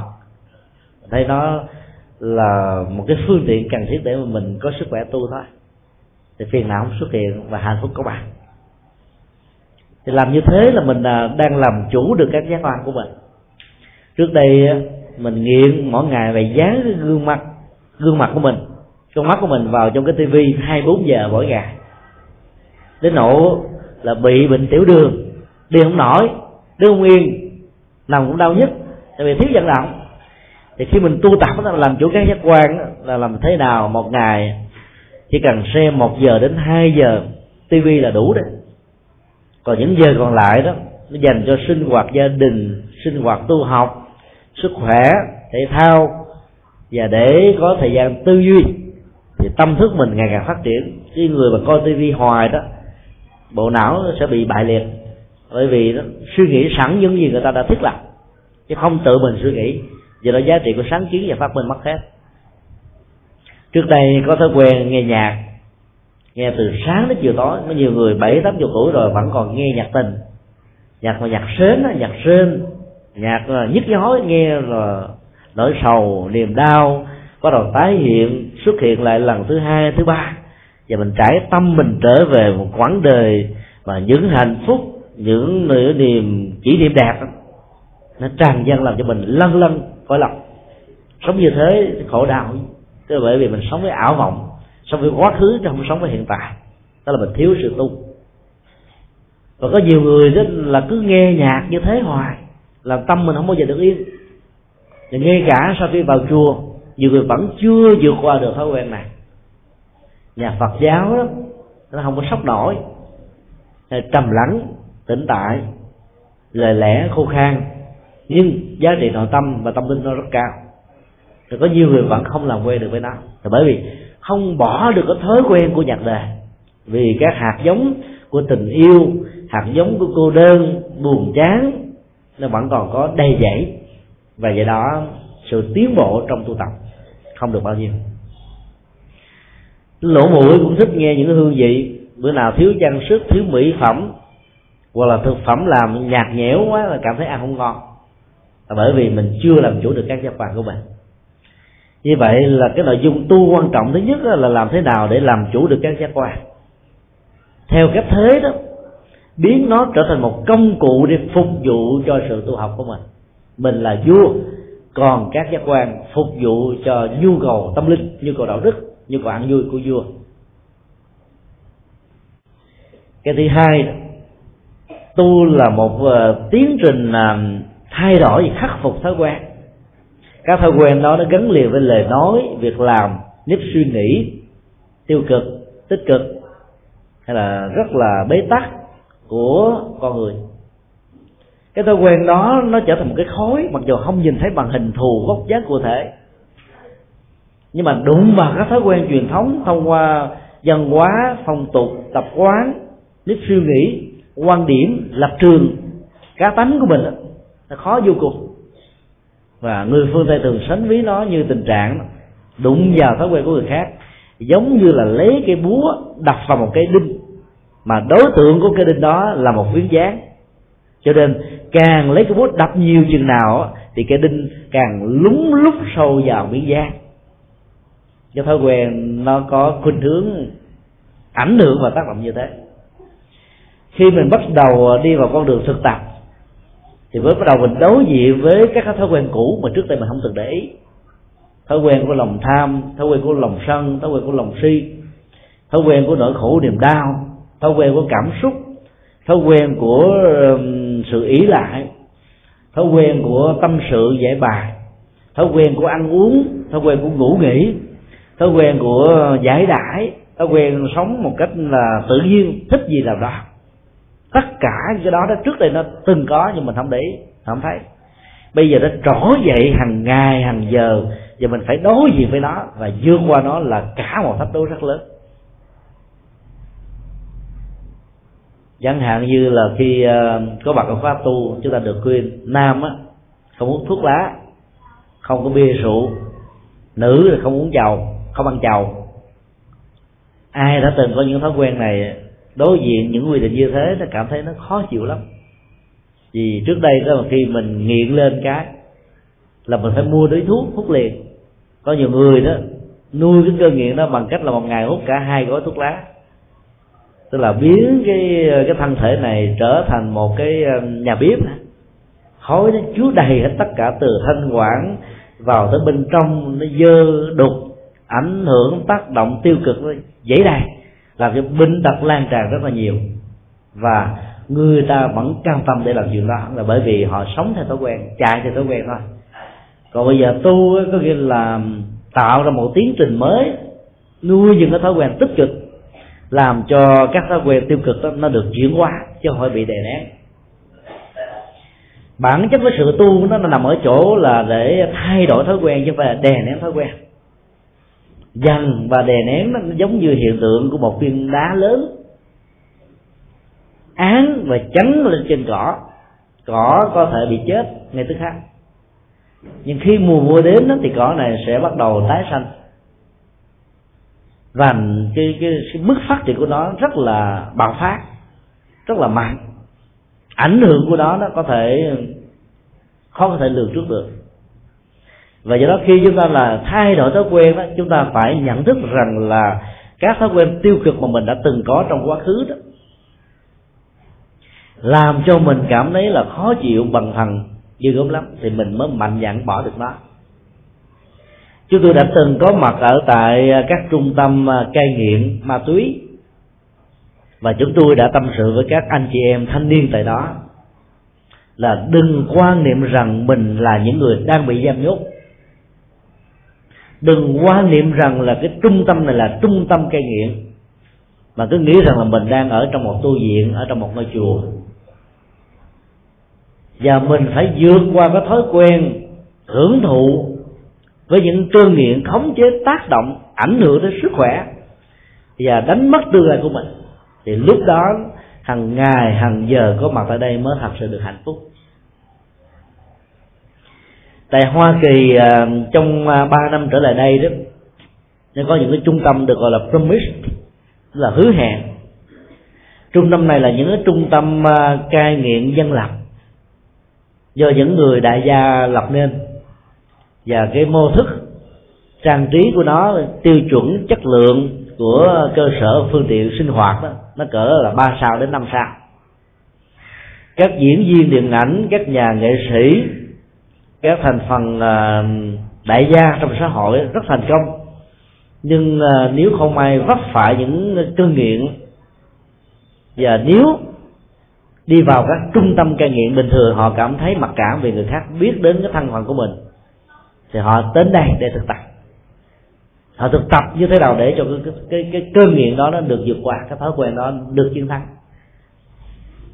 Do đó là những người đang sống trong ờ, cái môi trường, gọi là, cai nghiện đó làm thế nào để nghĩ rằng đây là một cái môi trường thuận lợi để cho mình vượt qua? Chứ nghĩ rằng mình bị giam nhốt đó, thì mình ráng đè nén nó trong vòng là 10 18 tháng. Sau khi hoàn tất 18 tháng ra trở về nhà đó, thì thói quen này nó trỗi dậy mạnh mạnh hơn gấp 10 lần. Cho nên chuyển hóa thói quen trước nhất nó phải được bắt đầu bằng nhận thức rằng thói quen đó là kẻ thù của hạnh phúc. Thói quen đó đó là kẻ sát thủ của cuộc sống. Thói quen đó làm đánh mất cuộc đời của mình. Thì mình phải nương vào cái môi trường thuận lợi như thế để mình làm mới lại và tái sanh chính mình lần thứ hai. Anh thanh niên đẹp trai mà chúng tôi vừa nói trong uh, phần đầu của bài giảng này đó, là một diễn viên điện ảnh có tên tuổi nhưng đã đánh mất chính mình là bởi vì đã nuôi cái thói quen của cơn nghiện. Và do đó đó anh ta đang tìm kiếm những môi trường thích hợp mặc dù là mãn hạn ở trong trung tâm nhưng ta vẫn là tiếp tục đi tìm kiếm những cái giá trị mới. Chúng tôi cho rằng đó là một con người à, rất bản lãnh và con người rất quý trọng bản chất và hạnh phúc cũng như là giá trị của bản thân mình nhưng rất tiếc đó, là cái duyên của chúng tôi và anh không có. Anh đã không nói điều đó rõ mà hai ngày qua chúng tôi bận rộn với ờ, nhiều việc uh, viết lách cho nên là uh, giao tới với khách đó, chỉ nói dăm ba câu thôi. Rồi hẹn khi khác đó nếu mà anh đến vào cái thời điểm ờ, từ thứ hai trở đi có lẽ là chúng tôi sẽ dành nhiều thời giờ để tâm sự chia sẻ và có thể tìm ra được cái cái cái gốc rễ tại sao anh lại có cái nhu cầu muốn vào chùa. Thì có lẽ lúc đó sẽ giúp được cho anh rất là nhiều. Sau khi anh trở về nhà, rời khỏi ngôi chùa đó, thầy giọng đức mới nói chúng tôi đó là diễn viên tiền ảnh thì chúng tôi mới cảm thấy ờ, hơi tội nghiệp cho anh.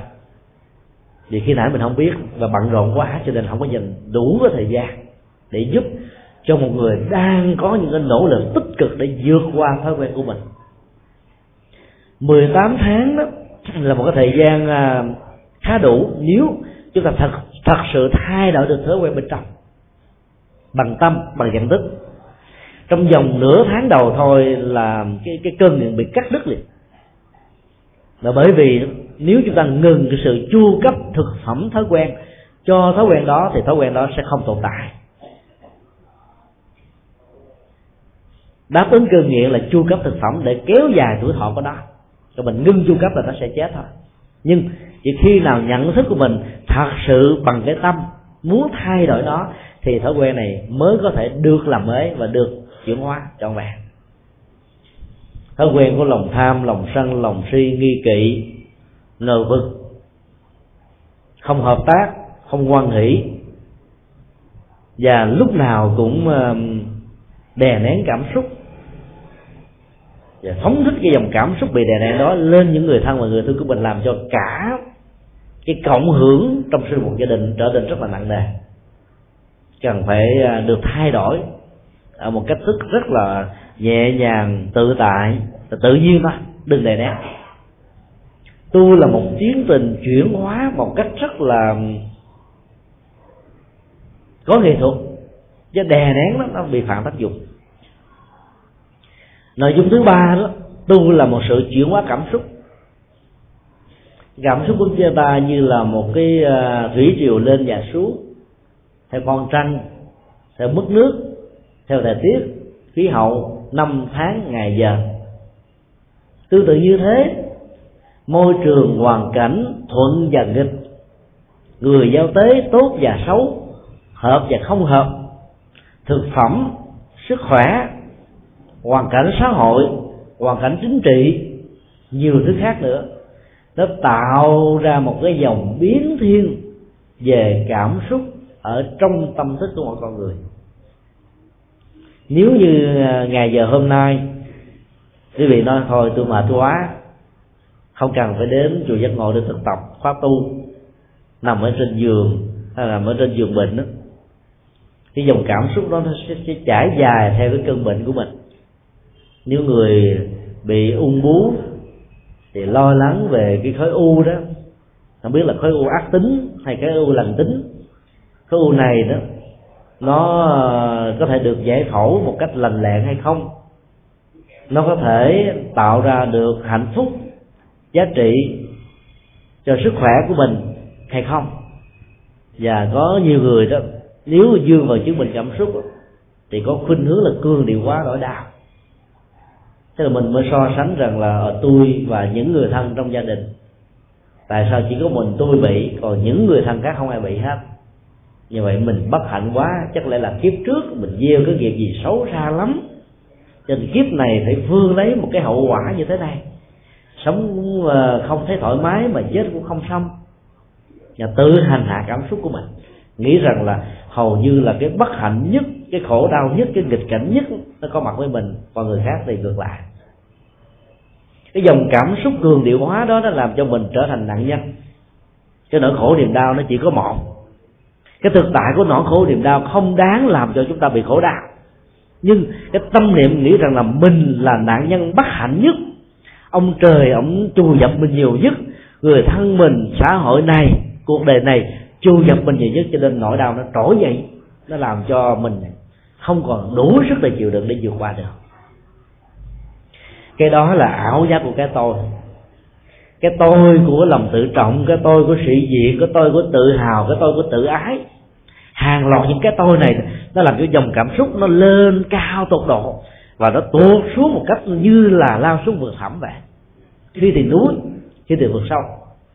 Khi thì sông, khi thì đất liền. Khi thì ngày, khi thì đêm. Khi thế này, khi thế khác cái dòng cảm xúc đó, nếu mình không làm chủ được đó đó, thì dầu cho có niệm phật, trì chú, tụng kinh, ngồi thiền, hành trì, vẫn không có kết quả. Hoặc là, nó chỉ có kết quả ngay trong thời điểm chúng ta có mặt với khóa tu, hành trì với khóa tu. Còn khi trở về nhà đối diện với dòng cảm xúc thì đâu cũng vào đây. Ta tu đó là tu về hình thức. Do đó mình phải à, quán chiếu về bản chất dòng cảm xúc của mình như thế nào. Dòng cảm xúc đó là tiêu cực hay tích cực? Ai có những cái chứng bệnh tim dễ dàng rơi vào trạng thái cảm xúc và cương điệu quá nỗi đau lớn lắm? Cái sự tưởng tượng nó sẽ là kẻ liên minh làm cho nỗi đau nó được gia tăng. Ví dụ như là đang có mặt đông, có một người nào đó nó là một cái câu nói nó không có đẹp lỗ tai mình. Là những người khác. Nếu mình là cái người mà bị vương vào chứng bệnh cảm xúc, mình nghĩ rằng là cái ông a bà a đó nó ám chỉ tôi đó. Mà dầu về giao tới, nỗi đau trong lòng rõ dài nhưng mình nén nó đi. Về nhà suy nghĩ lại. Cho cái bối cảnh đó mà bà nói là là trong đây có người có những thói quen ăn cắp, thì mình nghĩ rằng người ta ám chỉ mình cho nên là tự ái của mình trỗi dậy. Và cái tôi về lòng tự trọng đó nó xuất hiện nên nó bảo vệ. Tôi mà là, là người ăn cắp à. Tôi đã từng bố thí từng cúng dường từng giúp đỡ thai nhân. Cho nên bà đó đã xúc phạm thương tổn đến tôi. Cho nên tôi không cần chơi bà đó nữa. Tôi và bà đó là kẻ thù của nhau. Cái sự tưởng tượng của con người nó làm cho mức độ của nỗi đau nó trỗi dậy lớn lắm. Nó gia tăng nhiều hơn nhiều hơn. Mà bản chất của lời nói đó, nếu mình học được theo cách nói của nhà Phật đó, quán tất cả mọi thứ như là gió thoảng mây bay thôi. Nó qua lỗ tay trước, nó đi qua lỗ tay sau, nó tác động vào lỗ tay bên trái thì nó thoát ra khỏi lỗ tay bên phải, vào cửa trước thì ra khỏi sau. Thì quan niệm như thế đó, thì giàu cho những cái lời thuận dần nghịch nó không làm cho mình bị trao đảo. Lời khen nó không làm cho cái lỗ mũi mình nó nhiếp lên nhiếp xuống cái tim nó thở phịch phịch phịch phịch dẫn đến tai biến mạch máu não. Hay đứng tim, thở mạnh tim mà tim. Hoặc là những cái bệnh căng thẳng, mất ngủ. Vui quá mất ngủ đấy còn buồn quá là càng bị mất ngủ, trầm cảm, trầm uất, lãnh cảm. Không muốn giao tới, không có niềm tin. Và cảm thấy rằng là trong cuộc đời này ai cũng nói xấu mình, ai cũng hại mình, ai cũng ờ, cô lập mình á. Thì cái bệnh về cảm xúc nó lớn như thế cho nên tu đó về phương diện dung là làm thế nào để chuyển hóa cảm xúc? Trước đây đó mình dễ buồn dễ sầu dễ giận dễ hờn dễ tiếc à, dễ giỏi. Bây giờ có tu tập rồi tất cả cái đó vẫy tay chào cái đó. Và mình thấy rất rõ là những thứ đó là kẻ thù của hạnh phúc kẻ thù của tuổi thọ kẻ thù của sức khỏe kẻ thù của tu tập. Cho nên không nên rước chúng về nhà không nên giữ chúng ở trong cái ngục của tâm. Không nên ém và giấu chúng đồng lộ chúng ở bất kỳ một tình huống nào. Làm như vậy là chúng ta đang tu tập. Để làm sao cho dòng cảm xúc của mình đó, nhẹ nhàng thư thái thảnh thơi tự tại thông dong. Không có trong trước không có chấp trước. Cái người chấp nhất là người khó tu lắm. Chấp về cảm xúc chấp về hành động chấp về lời nói, chấp về cử chỉ, chấp về giao tế. Và mình nhớ thật là sâu, nhớ dai, nhớ dài. Và dẫn đến tình trạng là nhớ dở. Những cái à, cảm xúc khó chịu đó, cho nên là cái kết quả của sự tu hoàn toàn không có mặt. Cho nên chuyển hóa cảm xúc muốn có được kết quả hay không đó, chúng ta có thể lấy thước đo của giao tế thực tế. Thì trước đây mình có những cái bế tắc với một người a, người b, người c nào đó. Bây giờ mình thử đối diện với người đó làm thế nào để mình giải phẫu được cái nỗi đau mà đức phật nói là quán tấn hội khổ.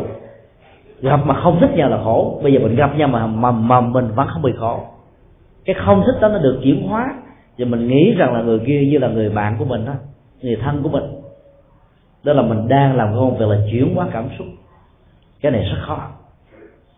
Và cái tình huống chuyển hóa thứ hai chúng tôi đề nghị là quý vị nên lấy cái câu đức phật nói là à, ái việc ly khổ thương một người nào thích một người nào tâm đắc tri kỷ với một người nào mà phải chia tay với người đó không được sống chung do hoàn cảnh điều kiện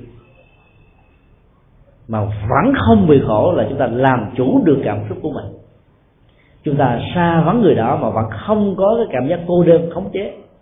Vì mình biết rằng người đó đang đi công tác đang đi làm việc chung của quốc gia đại sự thí dụ vậy đối với vợ thương một người chồng ở nơi chiến trường, hoặc là một người ờ, thân đi công tác do tổ chức hoặc là do công ty yêu cầu, và mình phải xa dắn người đó trong vòng 5 hôm 7 hôm, thì cái nỗi cô đơn buồn chán không có. Dòng cảm xúc là mình làm chủ được đó vì mình tin tưởng rằng đây là công việc tốt, công việc cần phải làm, không thể tránh được.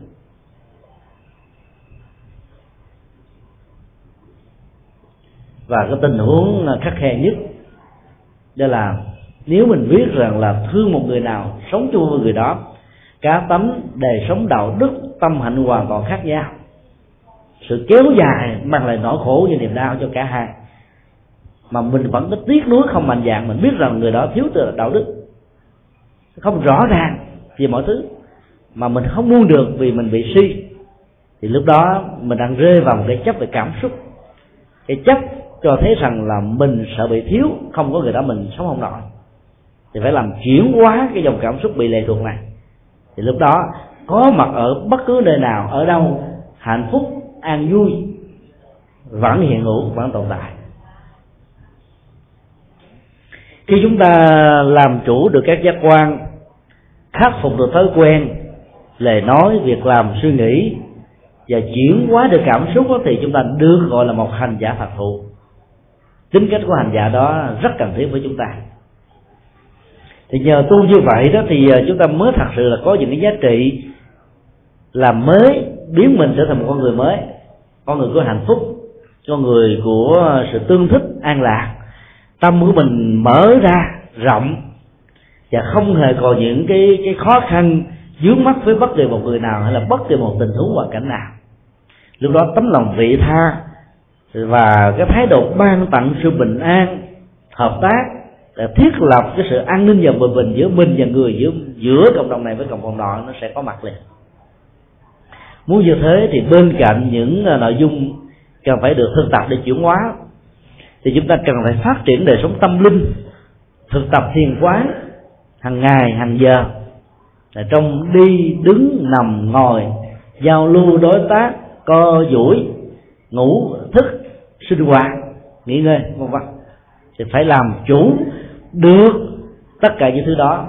Thì chúng ta được gọi là các hành giả, tức là người tu. Hôm nay chúng tôi xin chia sẻ một vài cái ý niệm và cái khía cạnh của đề tu để ờ, tất cả các vị, cứ mỗi tuần có mặt ờ, luân phiên trong một ngôi chùa thì mình đang là một hành giả. Đừng nghĩ rằng mình là bệnh nhân. Vì cái tâm niệm đó nó làm cho mình bị mặc cảm. Nó là tôi là bệnh nhân, thì tôi không thể là có được hạnh phúc. Mình phải nghĩ rằng mình là một hành giả. Dầu cho những người khác đó, có phân biệt đối xử, không biết mình, có phật tính và xem mình một cách rất là bình thường, thấp kém thì cũng không vì thế mà mình là buồn đau khó khăn hãy xem rằng là cần phải được vượt qua. Cái đó nó không nên để tác động trong tư nhận thức, đời sống và sinh hoạt của mình chỉ khi nào mình thấy rằng mình đang là một hành giả, thì những cái lời khen, tiếng chơi, thái độ phong vị đối xử hòa hợp đoàn kết có hay không không quan trọng lắm. Cái quan trọng là mình phải chăm sóc hạnh phúc của bản thân mình tất cả những cái mặc cảm, tự ái, sĩ diện, tự ti, cống cao, ngã mạn cần phải được vượt qua. Cái tu như thế mới có sự tiến bộ thật sự. Muốn như vậy đó, thì mình phải thấy rất rõ rằng là cái trọng tâm của sự tu là chuyển hóa. Bản chất của nó chứ là nội dung và giá trị an lạc còn nếu như mình thực tập mình không có được những giá trị này thì mình biết là mình tu chưa đúng, tu chưa phải. Thế còn kết quả của sự tu nó có mặt hàng ngày giờ với chúng ta. Quý vị có thể à, tu à, giải phóng sự căng thẳng bằng à, cái hạnh quan hỷ. Quan hỷ nó có nhiều cách tươi hỷ với người khác. Về sắc đẹp, về thành công, về vai trò vị trí, về đóng góp. Rồi mình quan hỷ bằng nụ cười dĩ nhiên không phải nụ cười xã giao mà nụ cười thật sự nụ cười tươi, hạnh phúc. Và nó được thể hiện qua cái tướng đi, cái trạng thái vận hành, đi, đứng, nằm, ngồi, sinh, hoạt, nói, nín. Nó thể hiện là hết cái gương mặt người nào quá căng thẳng, quá mỏi mệt, thì biết rằng là cái cái sự tu nó chưa có kết quả thật sự. Cho nên món quà thực tập thì quý vị phải đúc kết lại cái thành quả mình đạt được là bao nhiêu nó phải đi theo cái chiều hướng đó. Thì cái ngày tu đó mới thật sự là có ý nghĩa. Thì bây giờ à, còn ít phút để à, vấn đáp. Nếu ai có những thắc mắc, thì xin quý vị mạnh dạn đi câu hỏi. Quý vị có thể đứng tại chỗ nói lớn lên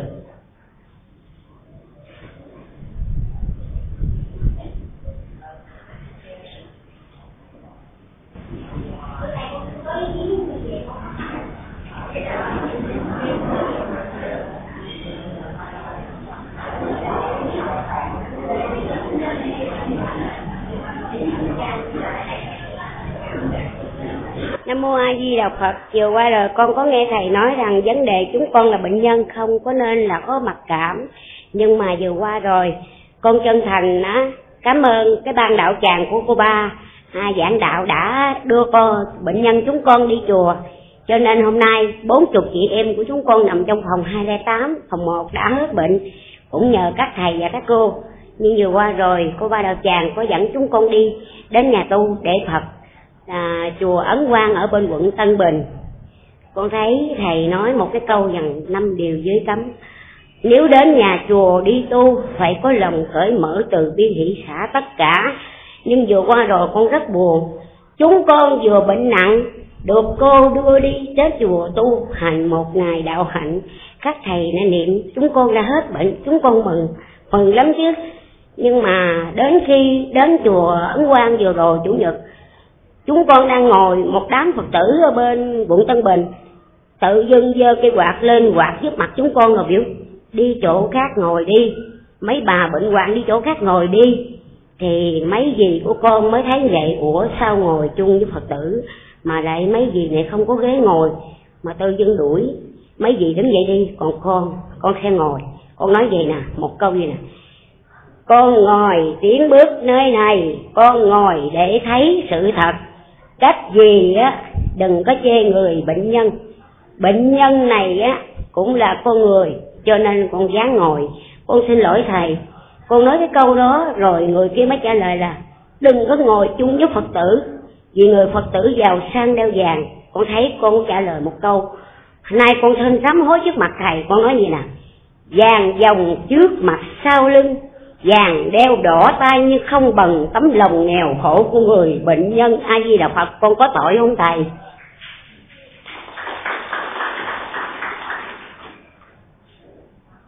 chúng tôi à, rất lấy làm tiếc khi à, có tình huống nó xảy ra. Tại à, ngay nghe một cái khóa tu là thứ nhất. Nhưng mà quý vị cũng nên thực tập để vượt qua những cái tình trạng bị phân biệt đối xử. Vì cái trạng thái đó nó, nó có thể có cái tình huống đó nó có thể hiện hữu ở bất cứ nơi nào. Quan trọng là mình thấy được rằng là ban tổ chức khóa tu đó là các hòa thượng quý thầy quý sư cô đó rất là có tấm lòng.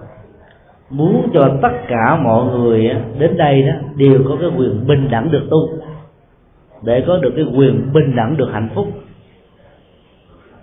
Và do đó đó nếu như có một ứng xử nào mất bình đẳng do phân biệt đối xử như vừa nêu đó thì quý vị cũng đừng nên buồn. Vì à, những người như thế đó chưa hiểu được bản chất của sự tu và những cái giá trị bình đẳng và năng lực phật tánh vốn có trong mỗi con người là ngang nhau chúng tôi buồn và nói tiếc là bởi vì nó xuất hiện ở trong một cái à, cái cái cái không gian tu tập mà lẽ ra nó không nên có.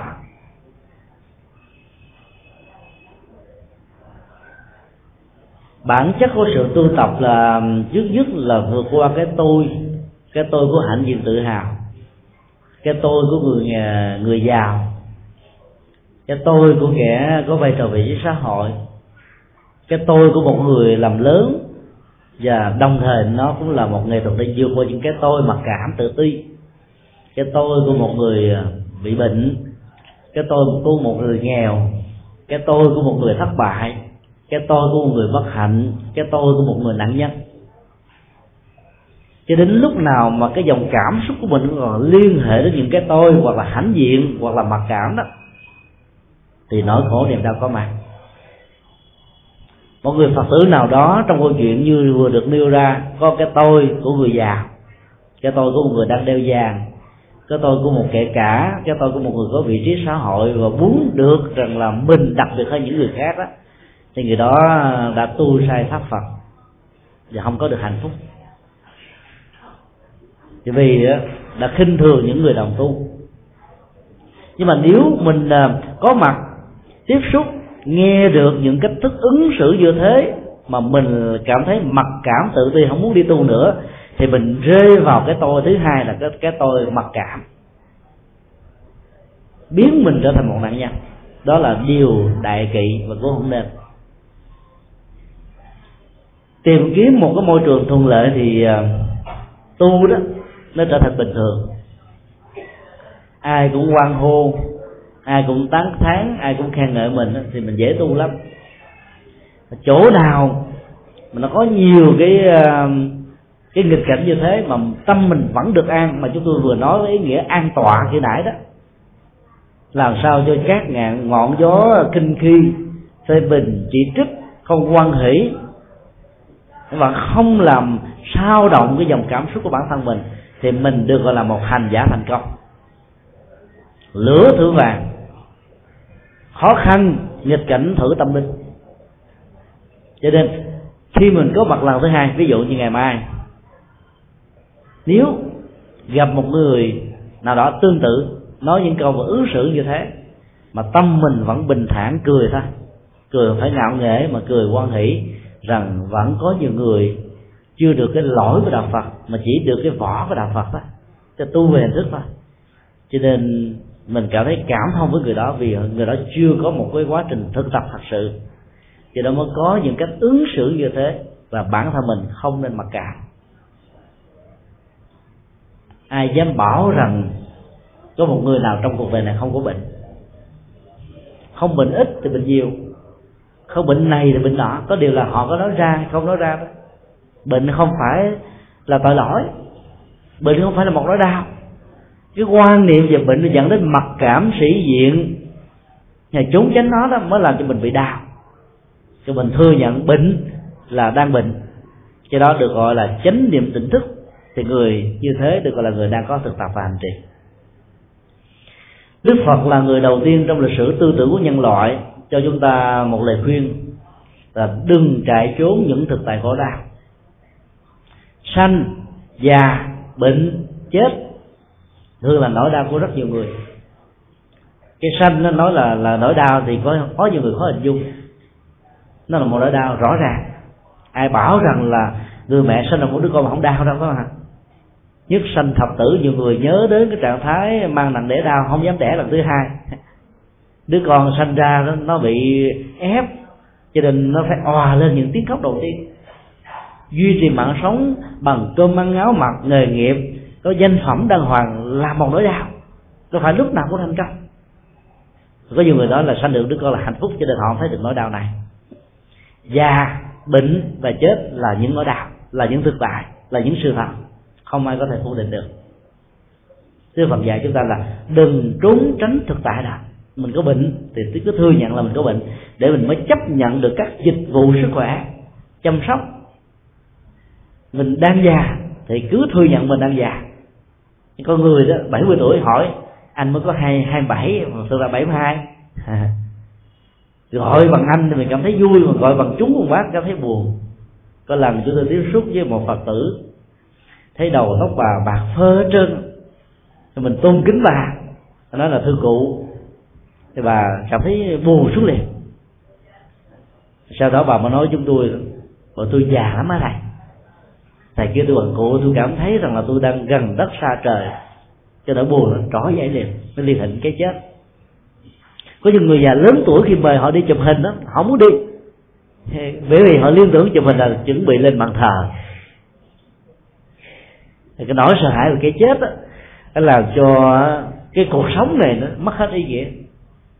Nỗi sợ hãi về cái bệnh cũng tác động và ảnh hưởng tiêu cực như thế.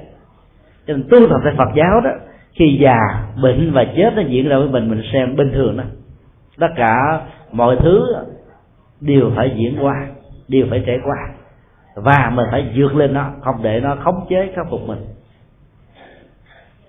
Do đó, sống trong một môi trường bị người khác à, phân biệt đối xử, đừng có mặc cảm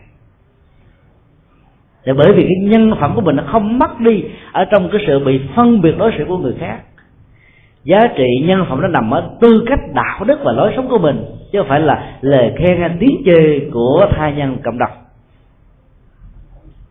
Bản chất nhân quả đạo đức nó là một cán cân rất công lý. Nếu như mình à, không có được cái giá trị đạo đức mà người ta có khen mình đến trời xanh, thì mình vẫn là ở dưới vực sâu đó. Còn nếu là mình là người có hành trì, có hạnh phúc, người ta phân biệt đối xử mình, thì mình vẫn là hạnh phúc thôi. Cho nên đừng mà càng vì cái mặc cảm mà mình phải xa lánh cái môi trường tu tập á, thì cái sự tu của mình không có tiến bộ.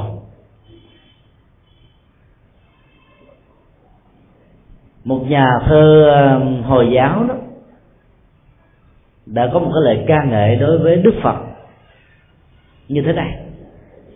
Nếu quý vị muốn tìm thấy sự vĩ đại nhất ở trong một hình ảnh dung dị và bình thường, thì hãy nhìn thấy hình ảnh của tất đạt đa. Hay gì làm vua, trở thành một kẻ ăn sinh, tức là một nhà hành khách tâm linh. Đó là một lời ca ngợi đặc biệt nhất. Từ một người có thể nói kế thừa ngôi vua trở thành một hành giả, ăn mặc rất là bình dị, mà vẫn có được hạnh phúc như vậy cái giá trị hạnh phúc và cái giá trị đạo đức của con người không phải là ở cái chiếc áo nhà vua hay là chiếc áo của một hành khất của người tu sĩ. Mà nó nằm ở cái tâm linh, sự chuyển hóa. Khoác vào cơ thể mình một chiếc áo nhà vua, nếu mình là kẻ ăn sinh thì mình vẫn là kẻ ăn sinh thôi. Nếu mình là một tên đạo chích thì cái chiếc áo đó cũng không làm thay đổi được cái tính cách đạo chích của mình. Còn là một ông vua mặc vào chiếc áo của một kẻ ờ, rách nát nghèo nàn thì ông ta vẫn là ông vua thôi. Phải hiểu như thế. Thì để cho tất cả mọi phân biệt đối xử của cộng đồng và tha nhân đối với mình nó không có tác động. Và đó là môi, môi trường để thử lựa tâm linh của mình. Cho nên tu ở trong nghịch cảnh đó, mà thấy được cái tiến độ và cái tiến bộ hơn là tu ở trong thuận cảnh. Tu ở nhà dễ vì có tình thương có sự à, bảo hộ của người thân. Nhưng mà khi mình tu ở một nơi tập thể vài ba trăm người vài ba ngàn người đó thì ý tưởng cá tánh sinh hoạt giao tế lời nói việc làm mỗi người mỗi khác.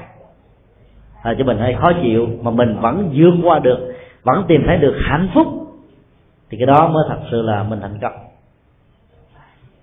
Cho nên đó chúng tôi đề nghị lâu lâu quý vị phải xuống núi bây giờ vì là đang lên núi đó đang tu nghĩa là đang lên núi. Phải xuống núi. Xuống núi nghĩa là sống chung với những người không bị đối xử mà tâm mình không bị dao động và mình thành công. Tức là hạ thủ công phu và có kết quả trong hạ thủ công phu. Còn ai khen mình là mình tu mà ai ai chơi mình mình không tu là mình tu hình thức này mình tu theo cái tiếng khen này do đó mình chưa phải là tham giả thật sự.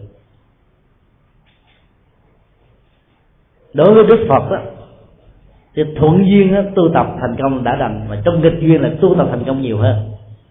Cái hoa sen chỉ nở trong bùn nhờ nước động quý vị nên nhớ cái hình ảnh hoa sen để đừng buồn. Cái thành quả tu tập nó sẽ có mặt khi mà mình bị phân biệt đối xử và tâm mình không bị trao đảo. Cái tâm linh mình được lớn mạnh lên liền. Nó nằm ở chỗ đó, đó. Có nhiều phật tử chúng tôi biết đó làm những công việc rất là giản dị. Đi ra chợ ăn đông và những ngôi chợ bán ra quả đó vào lúc năm sáu giờ chiều để đi à, sinh các loại à, rau quả bán ế đó, và là bán còn sót thừa đem chở đến các ngôi chùa người lương lạc để dành cái phần ngon còn sót lại trong những cái phần đã bị hư. Dân cúng và tam bảo ai cũng chơi. Có nhiều người tiếp nhận nó không có trân trọng nữa mà họ vẫn quan nghĩ vẫn hạnh phúc vẫn đi làm cái đó mới là khó chứ. Còn mình đem tới mà người ta khen người ta khen tặng mình thì cái chuyện nó bình thường rồi. Mình làm việc tốt làm việc nghĩa tu tập hành trì mà người ta vẫn phê bình mà không khen mình không việc đối xử mình mà tâm mình vẫn thản nhiên thì cái đó mình đạt được ở mức độ là xuống núi thõng tay vào chợ vẫn thông dong giữa cuộc đời này. Cái đó cái mức độ tâm linh đạt được. Từ đó là cao hơn. À, ai có câu hỏi khác không? Hỏi lại à, thầy giảng là tâm là làm chủ nhãn nhị tỷ thân trí thầy dạy gì từ nhãn là mặt rồi chỉ là lỗ tai rồi còn đây là một cái câu hỏi à, rất là hay. Nó liên hệ đến à, cái bản chất và tiến trình của sự tu. Sáu giác quan đó trong nhà Phật là một khái niệm mà nó có một phần giống với cái ngành là tâm lý học ở ngoài ngoài đời, nhưng nó vươn lên trên đó. Nhãn, nhĩ tỷ thiệt, thân và ý. Thì nhãn là mắt, nhĩ là tai tỷ là mũi, thiệt là cái miệng, thân là thân thể, hình này này ý tức là tâm thức. Cái mối quan hệ um, giữa um, năm giác quan và ý thức được gọi là hai chiều. Có những lúc ý thức nó kích hoạt trước và nó mở tiền đề cho các giác quan này được thưởng thức, tiếp xúc với đối tượng trần cảnh của nó. Ví dụ, đang nhắm mắt mà nằm ở trên giường, thì đến giờ cái cơn nghiện ngứa con mắt á, mình muốn đi coi cd. Đến giờ nó phải muốn đi coi, không coi cd thì mở tivi ra để mà xem. Nhờ cái ý thức muốn xem đó mà con mắt mình mở ra, chân mình đi lợi tới bên tivi ta mình nhấn một cái nút power để bật mở tivi lên để xem. Cái tác động đây là tác động dẫn thể của tâm thức và nó thể hiện qua các thói quen của giác quan. Ở đây là con mắt.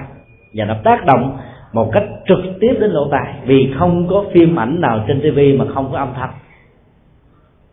Cho nên từ cái nhu cầu của ý thức mà hai giác quan mắt và tai được kích hoạt được thỏa mãn. Thỏa mãn theo chiều hướng tốt hay xấu là tùy theo cái tâm nhận thức của mình. Có những tình huống là các giác quan nó bị kích động trước nó tác động đến cái con cái cái cái uh, tâm thức của chúng ta. Ví dụ như uh, khi quý vị có mặt tại chùa xá lợi thì ở cái đường uh, sư thượng chiếu đó cái bên cạnh chùa xá lợi nó, nó có một cái làng nướng bán những thực phẩm nướng mà ngũ vị hương của nó rất là đậm đặc. Cho cái mùi vị nó nó lan tỏa xung quanh không gian ngôi chùa. Và khi một cơn gió thổi qua, nó vào ngay giảng đường, lên luôn cả chánh điện. Là một hành giả đang ngồi gõ vào tụng kinh. Cốc cốc cốc cốc. Người thì lần chuối hạt người thì đang nghe giảng. Cái đầu mũi bắt đầu nó phập phập phập phồng. Nó làm cho cái bụng cảm thấy hơi đói á. Nếu người đó là người ăn mặn. Rồi lúc đó đó, người đó rồi tại thầy mà giảng ngắn chút xíu về nhà ăn ngon dữ rồi thì như vậy là cái thói quen hưởng thụ này nó bị tác động khi mà cái lỗ mũi đang bị kích thích bởi cái môi trường nghịch cảnh xung quanh. Do đó làm cho tâm của người này bị dao động, ảnh hưởng. Đó là cái tác động hai chiều. Các giác quan còn lại, nó cũng diễn ra như thế. Sự tu tập của các giác quan đó, làm chủ được nó là phải làm chủ được tâm ở trong kinh thủ lăng nghiêm đó đức phật đưa ra một hình ảnh là có một căn nhà. Trong căn nhà đó có một cái cửa cái và bảy cái cửa sổ. Nếu như ờ, cửa cái và bảy cửa sổ này được làm bằng kiến hay là bất, bất kỳ một cái vật liệu gì mà nó có cái khả năng phát quang từ bên trong tỏ ra bên ngoài. Thì khi trời màn đêm buông xuống quan sát từ bốn hướng của căn nhà, chúng ta sẽ thấy là ánh sáng được tỏa ra từ cửa cái và bảy cái cửa sổ. Rõ ràng như thế. Và nếu như cái cửa ờ, sổ một có màu xanh ờ, cửa số hai vàng số ba đỏ, tư trắng, rồi thứ năm cam, thứ sáu là tím, thứ bảy là hỗn hợp gì như thế này. Và cái cửa cái là không có màu gì thì chúng ta thấy là có bảy màu sắc được phát ra. Và chúng ta nghĩ rằng là phải có bảy màu. Thực ra chỉ có một bóng đèn duy nhất mà. Tác động, phản quang, góc độ, vị trí, ánh sáng, tối làm cho mình có cảm giác là có bảy màu sắc khác. Chứ mà nó cũng tương tự như thế đó mình có tất cả là năm giác quan, mắt, tai, mũi, lưỡi, thân ý ý thức và có hai yếu tố quan trọng nữa trong phần giới đại thừa giới thiệu là mặt na tức là cái thái độ chấp trước, thái độ cái tôi, thái độ bắn ngã, thái độ hứng thụ. Nó là đứng ngay cái cửa ải, giống như cái tên lính giữ nhà, tên lính giữ cửa của các giác quan, nạp vào đưa ra bên trong. Chấp trước, buông xả với những gì mà nó tiếp xúc. Và cái cuối cùng đó, được gọi là thức a lại gia tức là kho tàng tâm thức, nó chứa tất cả các hạt giống và nó được hiểu một cách nôm na. Mặc dầu vươn lên trên, cái khái niệm vô thức của nền tâm lý học phương tây. Thì như vậy chúng ta thấy là cái tâm thức nó quyết định hết tất cả các hành động của thói quen, hành động thưởng thức, hành động của mắt, tai, mũi, lưỡi, thân, dãy. Nếu cái tâm thức đó nó không có nhu cầu thì những cái này nó sẽ ngưng hoạt động. Hoặc là nếu làm chủ được tâm thức thì dầu coi có những cái tác động như vừa nêu ví dụ như là cái mùi à, ngũ vị hương của làng nướng đó, nó thoang thoảng ở bên lỗ mũi của mình mà mình vẫn không màng đến hay là âm thanh xe cộ bên trước đường rất ồn ào ấy thế mà mình không bị động tâm vẫn tập trung để nghe. Là bởi vì mình đã làm chủ được tâm của mình cho nên các giác quan trở thành một kẻ thư hành rất trung thành với tâm thì tâm trong tình huống đó được gọi là tâm dương tức là vua tâm như là vua. Còn à, các giác quan mắt tai mùi lưỡi thân á, và ý đó được gọi là tâm sở tức là những kẻ thuộc hạ của ông vua phải sống tùy tùng theo sự quyết định để phục vụ cho các cái lệnh và sự điều khiển của ông vua. Như vậy là tu tập là để làm chủ được tâm vương và vượt qua được các nhu cầu thấp kém của các tâm sở tức là mắt tai mũi lưỡi thân vậy, không làm chủ được tâm mình thì các anh tâm sở này nó sẽ sai sử lôi kéo mình theo một hướng. Mỗi một tâm sở nó giống như một cái con con ngựa có một sợi dây. Khi nó kéo mình về hướng a khi nó kéo mình về phía b và cuối cùng mình trở thành một con lật đà. Nó giật mình chỗ nào là nhảy nhận cái đó và cái khổ đau bị chi, chi phối và tác động cho nên thực tập tu tập là để đạt được cái sự làm chủ tâm thức. Cái người làm chủ được tâm thức là được là xem là cái người tu có kết quả. À, xin đi câu hỏi khác.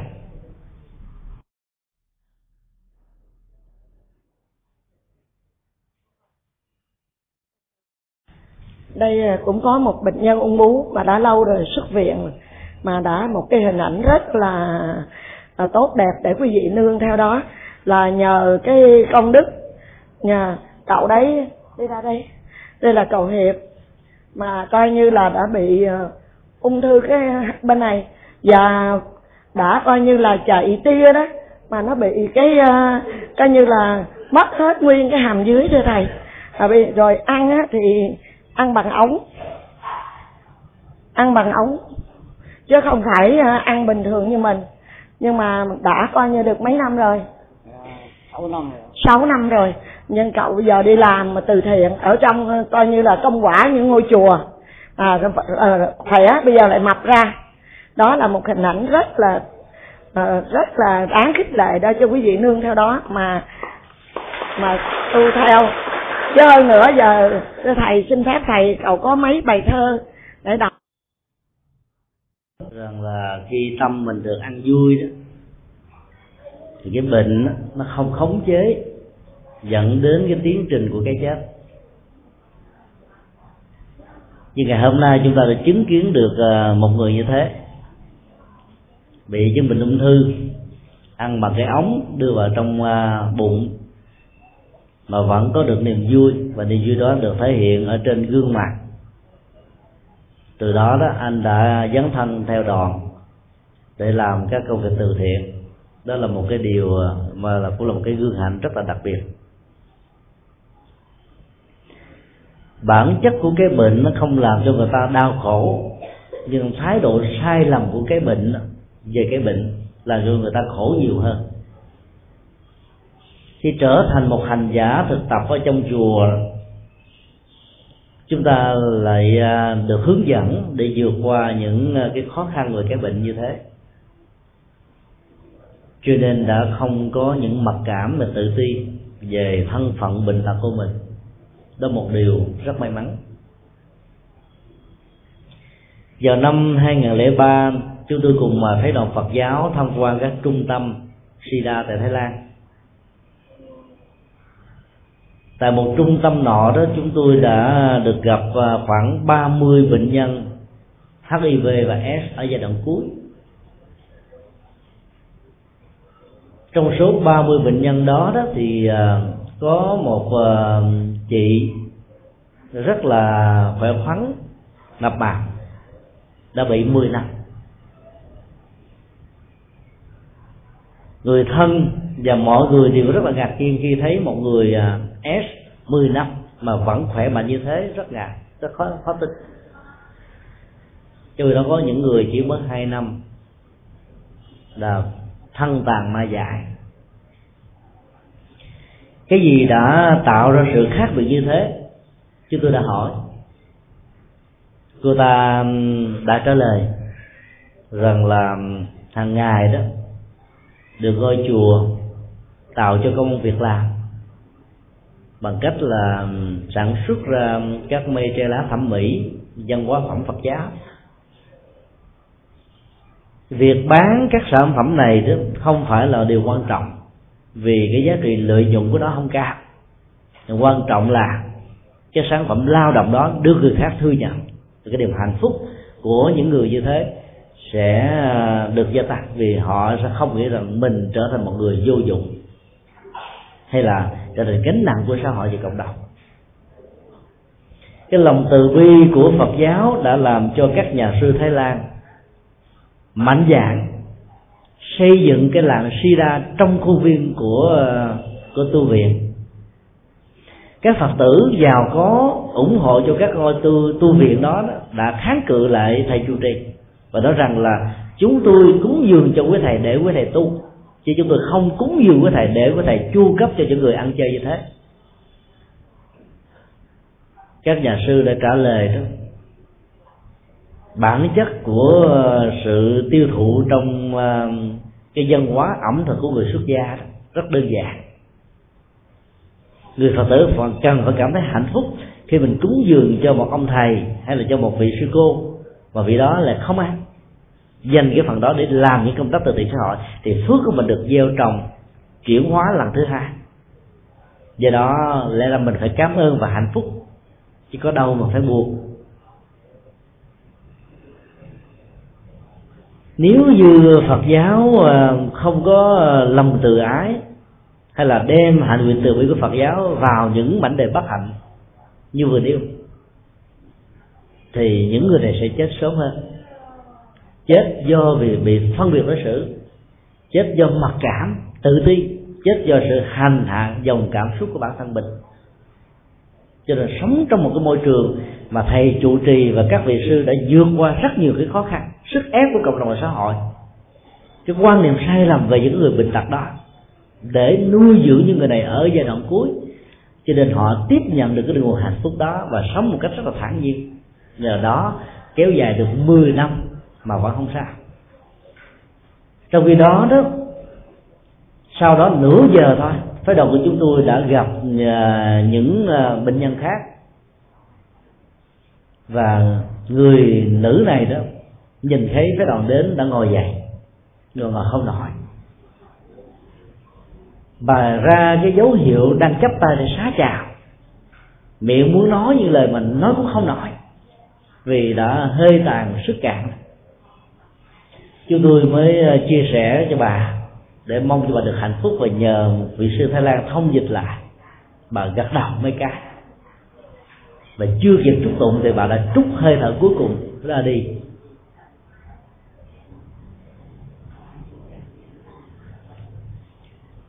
Cái chết đó, nó diễn ra với con người nhanh hay chậm hiểu hay là thọ nó lệ thuộc vào thái độ sống của mình những người vừa vào cái chứng bệnh nan y chẳng hạn như các loại hình ung thư hay là những giai đoạn cuối đó thì mạng sống đó, nó được đồng đo bằng à, không phải là năm tháng mà là ngày mà không phải là ngày mà là giờ hay là phút. Cần phải thản nhiên trước cái này thì tuổi thọ nó sẽ kéo dài nhiều hơn và sống thoải mái hơn. Cái cảm giác khổ đau của thân thể vật lý nó vốn có đừng để cho cái cảm giác khổ đau về tinh thần đổ dụng lần thứ hai, thì chúng ta mới thật sự sống hạnh phúc. Đó là nghệ thuật sống của phật giáo. Rồi ai sống được như vậy, thực tập như vậy đó, thì mình không còn bận tâm đến cái chết nữa. Vì mình hiểu rất rõ là bản chất của cuộc đời và hạnh phúc nó không lệ thuộc vào cái chuỗi thời gian thọ hay là yếu. Trăm năm hay mười năm mà nó ở cách thức chúng ta sử dụng những năm tháng còn lại của cuộc đời này như thế nào cái đó là cái quan trọng. Cái đó là chính yếu. Nếu mà mình có được tâm niệm đó đó, thì đang trong bệnh tật mình vẫn được hạnh phúc như anh phật tử vừa này vừa rồi. Cho chúng ta một cái điển hình rất là rõ. Cái bài thơ mà anh ta nói về ý nghĩa chữ tu đó, là một bài cảm tác rất hay. Vì đã cảm nhận được giá trị và đi đúng con đường đó. Chúng tôi kính chúc tất cả các anh chị, các bà con, cô bác. Có được một thái độ sống thản nhiên trước ờ, già, bệnh và chết. Dĩ nhiên thản nhiên này không nghĩa là làm liều. Thản nhiên là một thái độ không bị bận tâm trước những cái nghịch cảnh về sức khỏe, về bệnh tật và cái chết của mình. Và để cho trạng thái tâm được ờ, nhẹ nhàng, vững chãi, thảnh thơi, để sống một cách có ý nghĩa trong những giờ phút cuối của cuộc đời nhờ sống như vậy thì tuổi thọ chúng ta kéo dài thêm vài năm nữa là chuyện thường lắm còn ai thiếu niềm tin vậy thì giàu cho bệnh không nhiều nhưng mà nó làm cho mình là chết sớm. Chúng ta thấy là trong một trung tâm, trong một người đó, lạc quan, tích cực, vượt qua mặc cảm, bị 10 năm mà vẫn khỏe mạnh, mập mạp. Con người mới bị hai năm mà thân tàn ma dại chết, ngồi dậy không nổi. Là bởi vì không vượt qua được cái dòng cảm xúc mặc cảm tự ti cuộc đời đã phân biệt đối xử đối với họ rồi mà họ còn phân biệt đối xử với họ lần thứ hai nữa. Thì hai phân biệt đối xử đó, nó làm cho họ không còn sức để chịu đựng. Cái chết nó diễn ra sớm hơn. Huống hồ là phần lớn tất cả chúng ta tại đây chỉ vương vào những chứng bệnh bình thường đó. cái đó ai cũng có, nhiều người cũng có. Có nhiều, có ít. Có những cái nó còn nặng hơn mình nữa cho nên đừng có rơi vào trạng thái mặc cảm, thì chúng ta mới sống thật sự được hạnh phúc. Chứ tôi biết là quý vị à, đi rất là xa, từ trung tâm đến đây. Bây giờ cũng đã à, năm, bốn giờ rồi, quý vị cũng phải chuẩn bị để về. Mình cái thời à, pháp hội chiều nay được kết thúc tại đây. Mà kính chúc tất cả quý vị được sức khỏe, để mỗi ngày có mặt ở trong những khóa tu đó tăng trưởng được cái giá trị an vui và hạnh phúc, vượt qua hết tất cả các nghịch cảnh, và nhất là những cái phân biệt đối xử của những người khác, để cho um, sự tham dự và có mặt của pháp tu, nó thật sự đó là cho mình đó trưởng thành hơn, an lạc hơn, hạnh phúc hơn. Giá trị của đời sống là nằm ở chỗ đó chúng tôi cũng chân thành cảm ơn à, cô từ mãn và tất cả những thân hữu của cô đã phát tâm rất là mãnh liệt đưa bà con cô bác đi à, luân chuyển tu tập ở nhiều nơi. Và do đó quý vị còn sướng hơn các phật tử khác đấy các phật tử khác, phần lớn đi được có ngôi chùa, còn quý vị được đi nhiều ngôi chùa khác nhau. Vài tháng ở chùa này, vài tháng ở chùa khác, mình phước nhiều hơn họ tuần tu tập được hai ngày, từ sáng đến chiều. Các phật tử khác đó sẽ đi tu tập một ngày chỉ có hai giờ ở các ngôi chùa là hết rồi. Mình được cả một gai như vậy.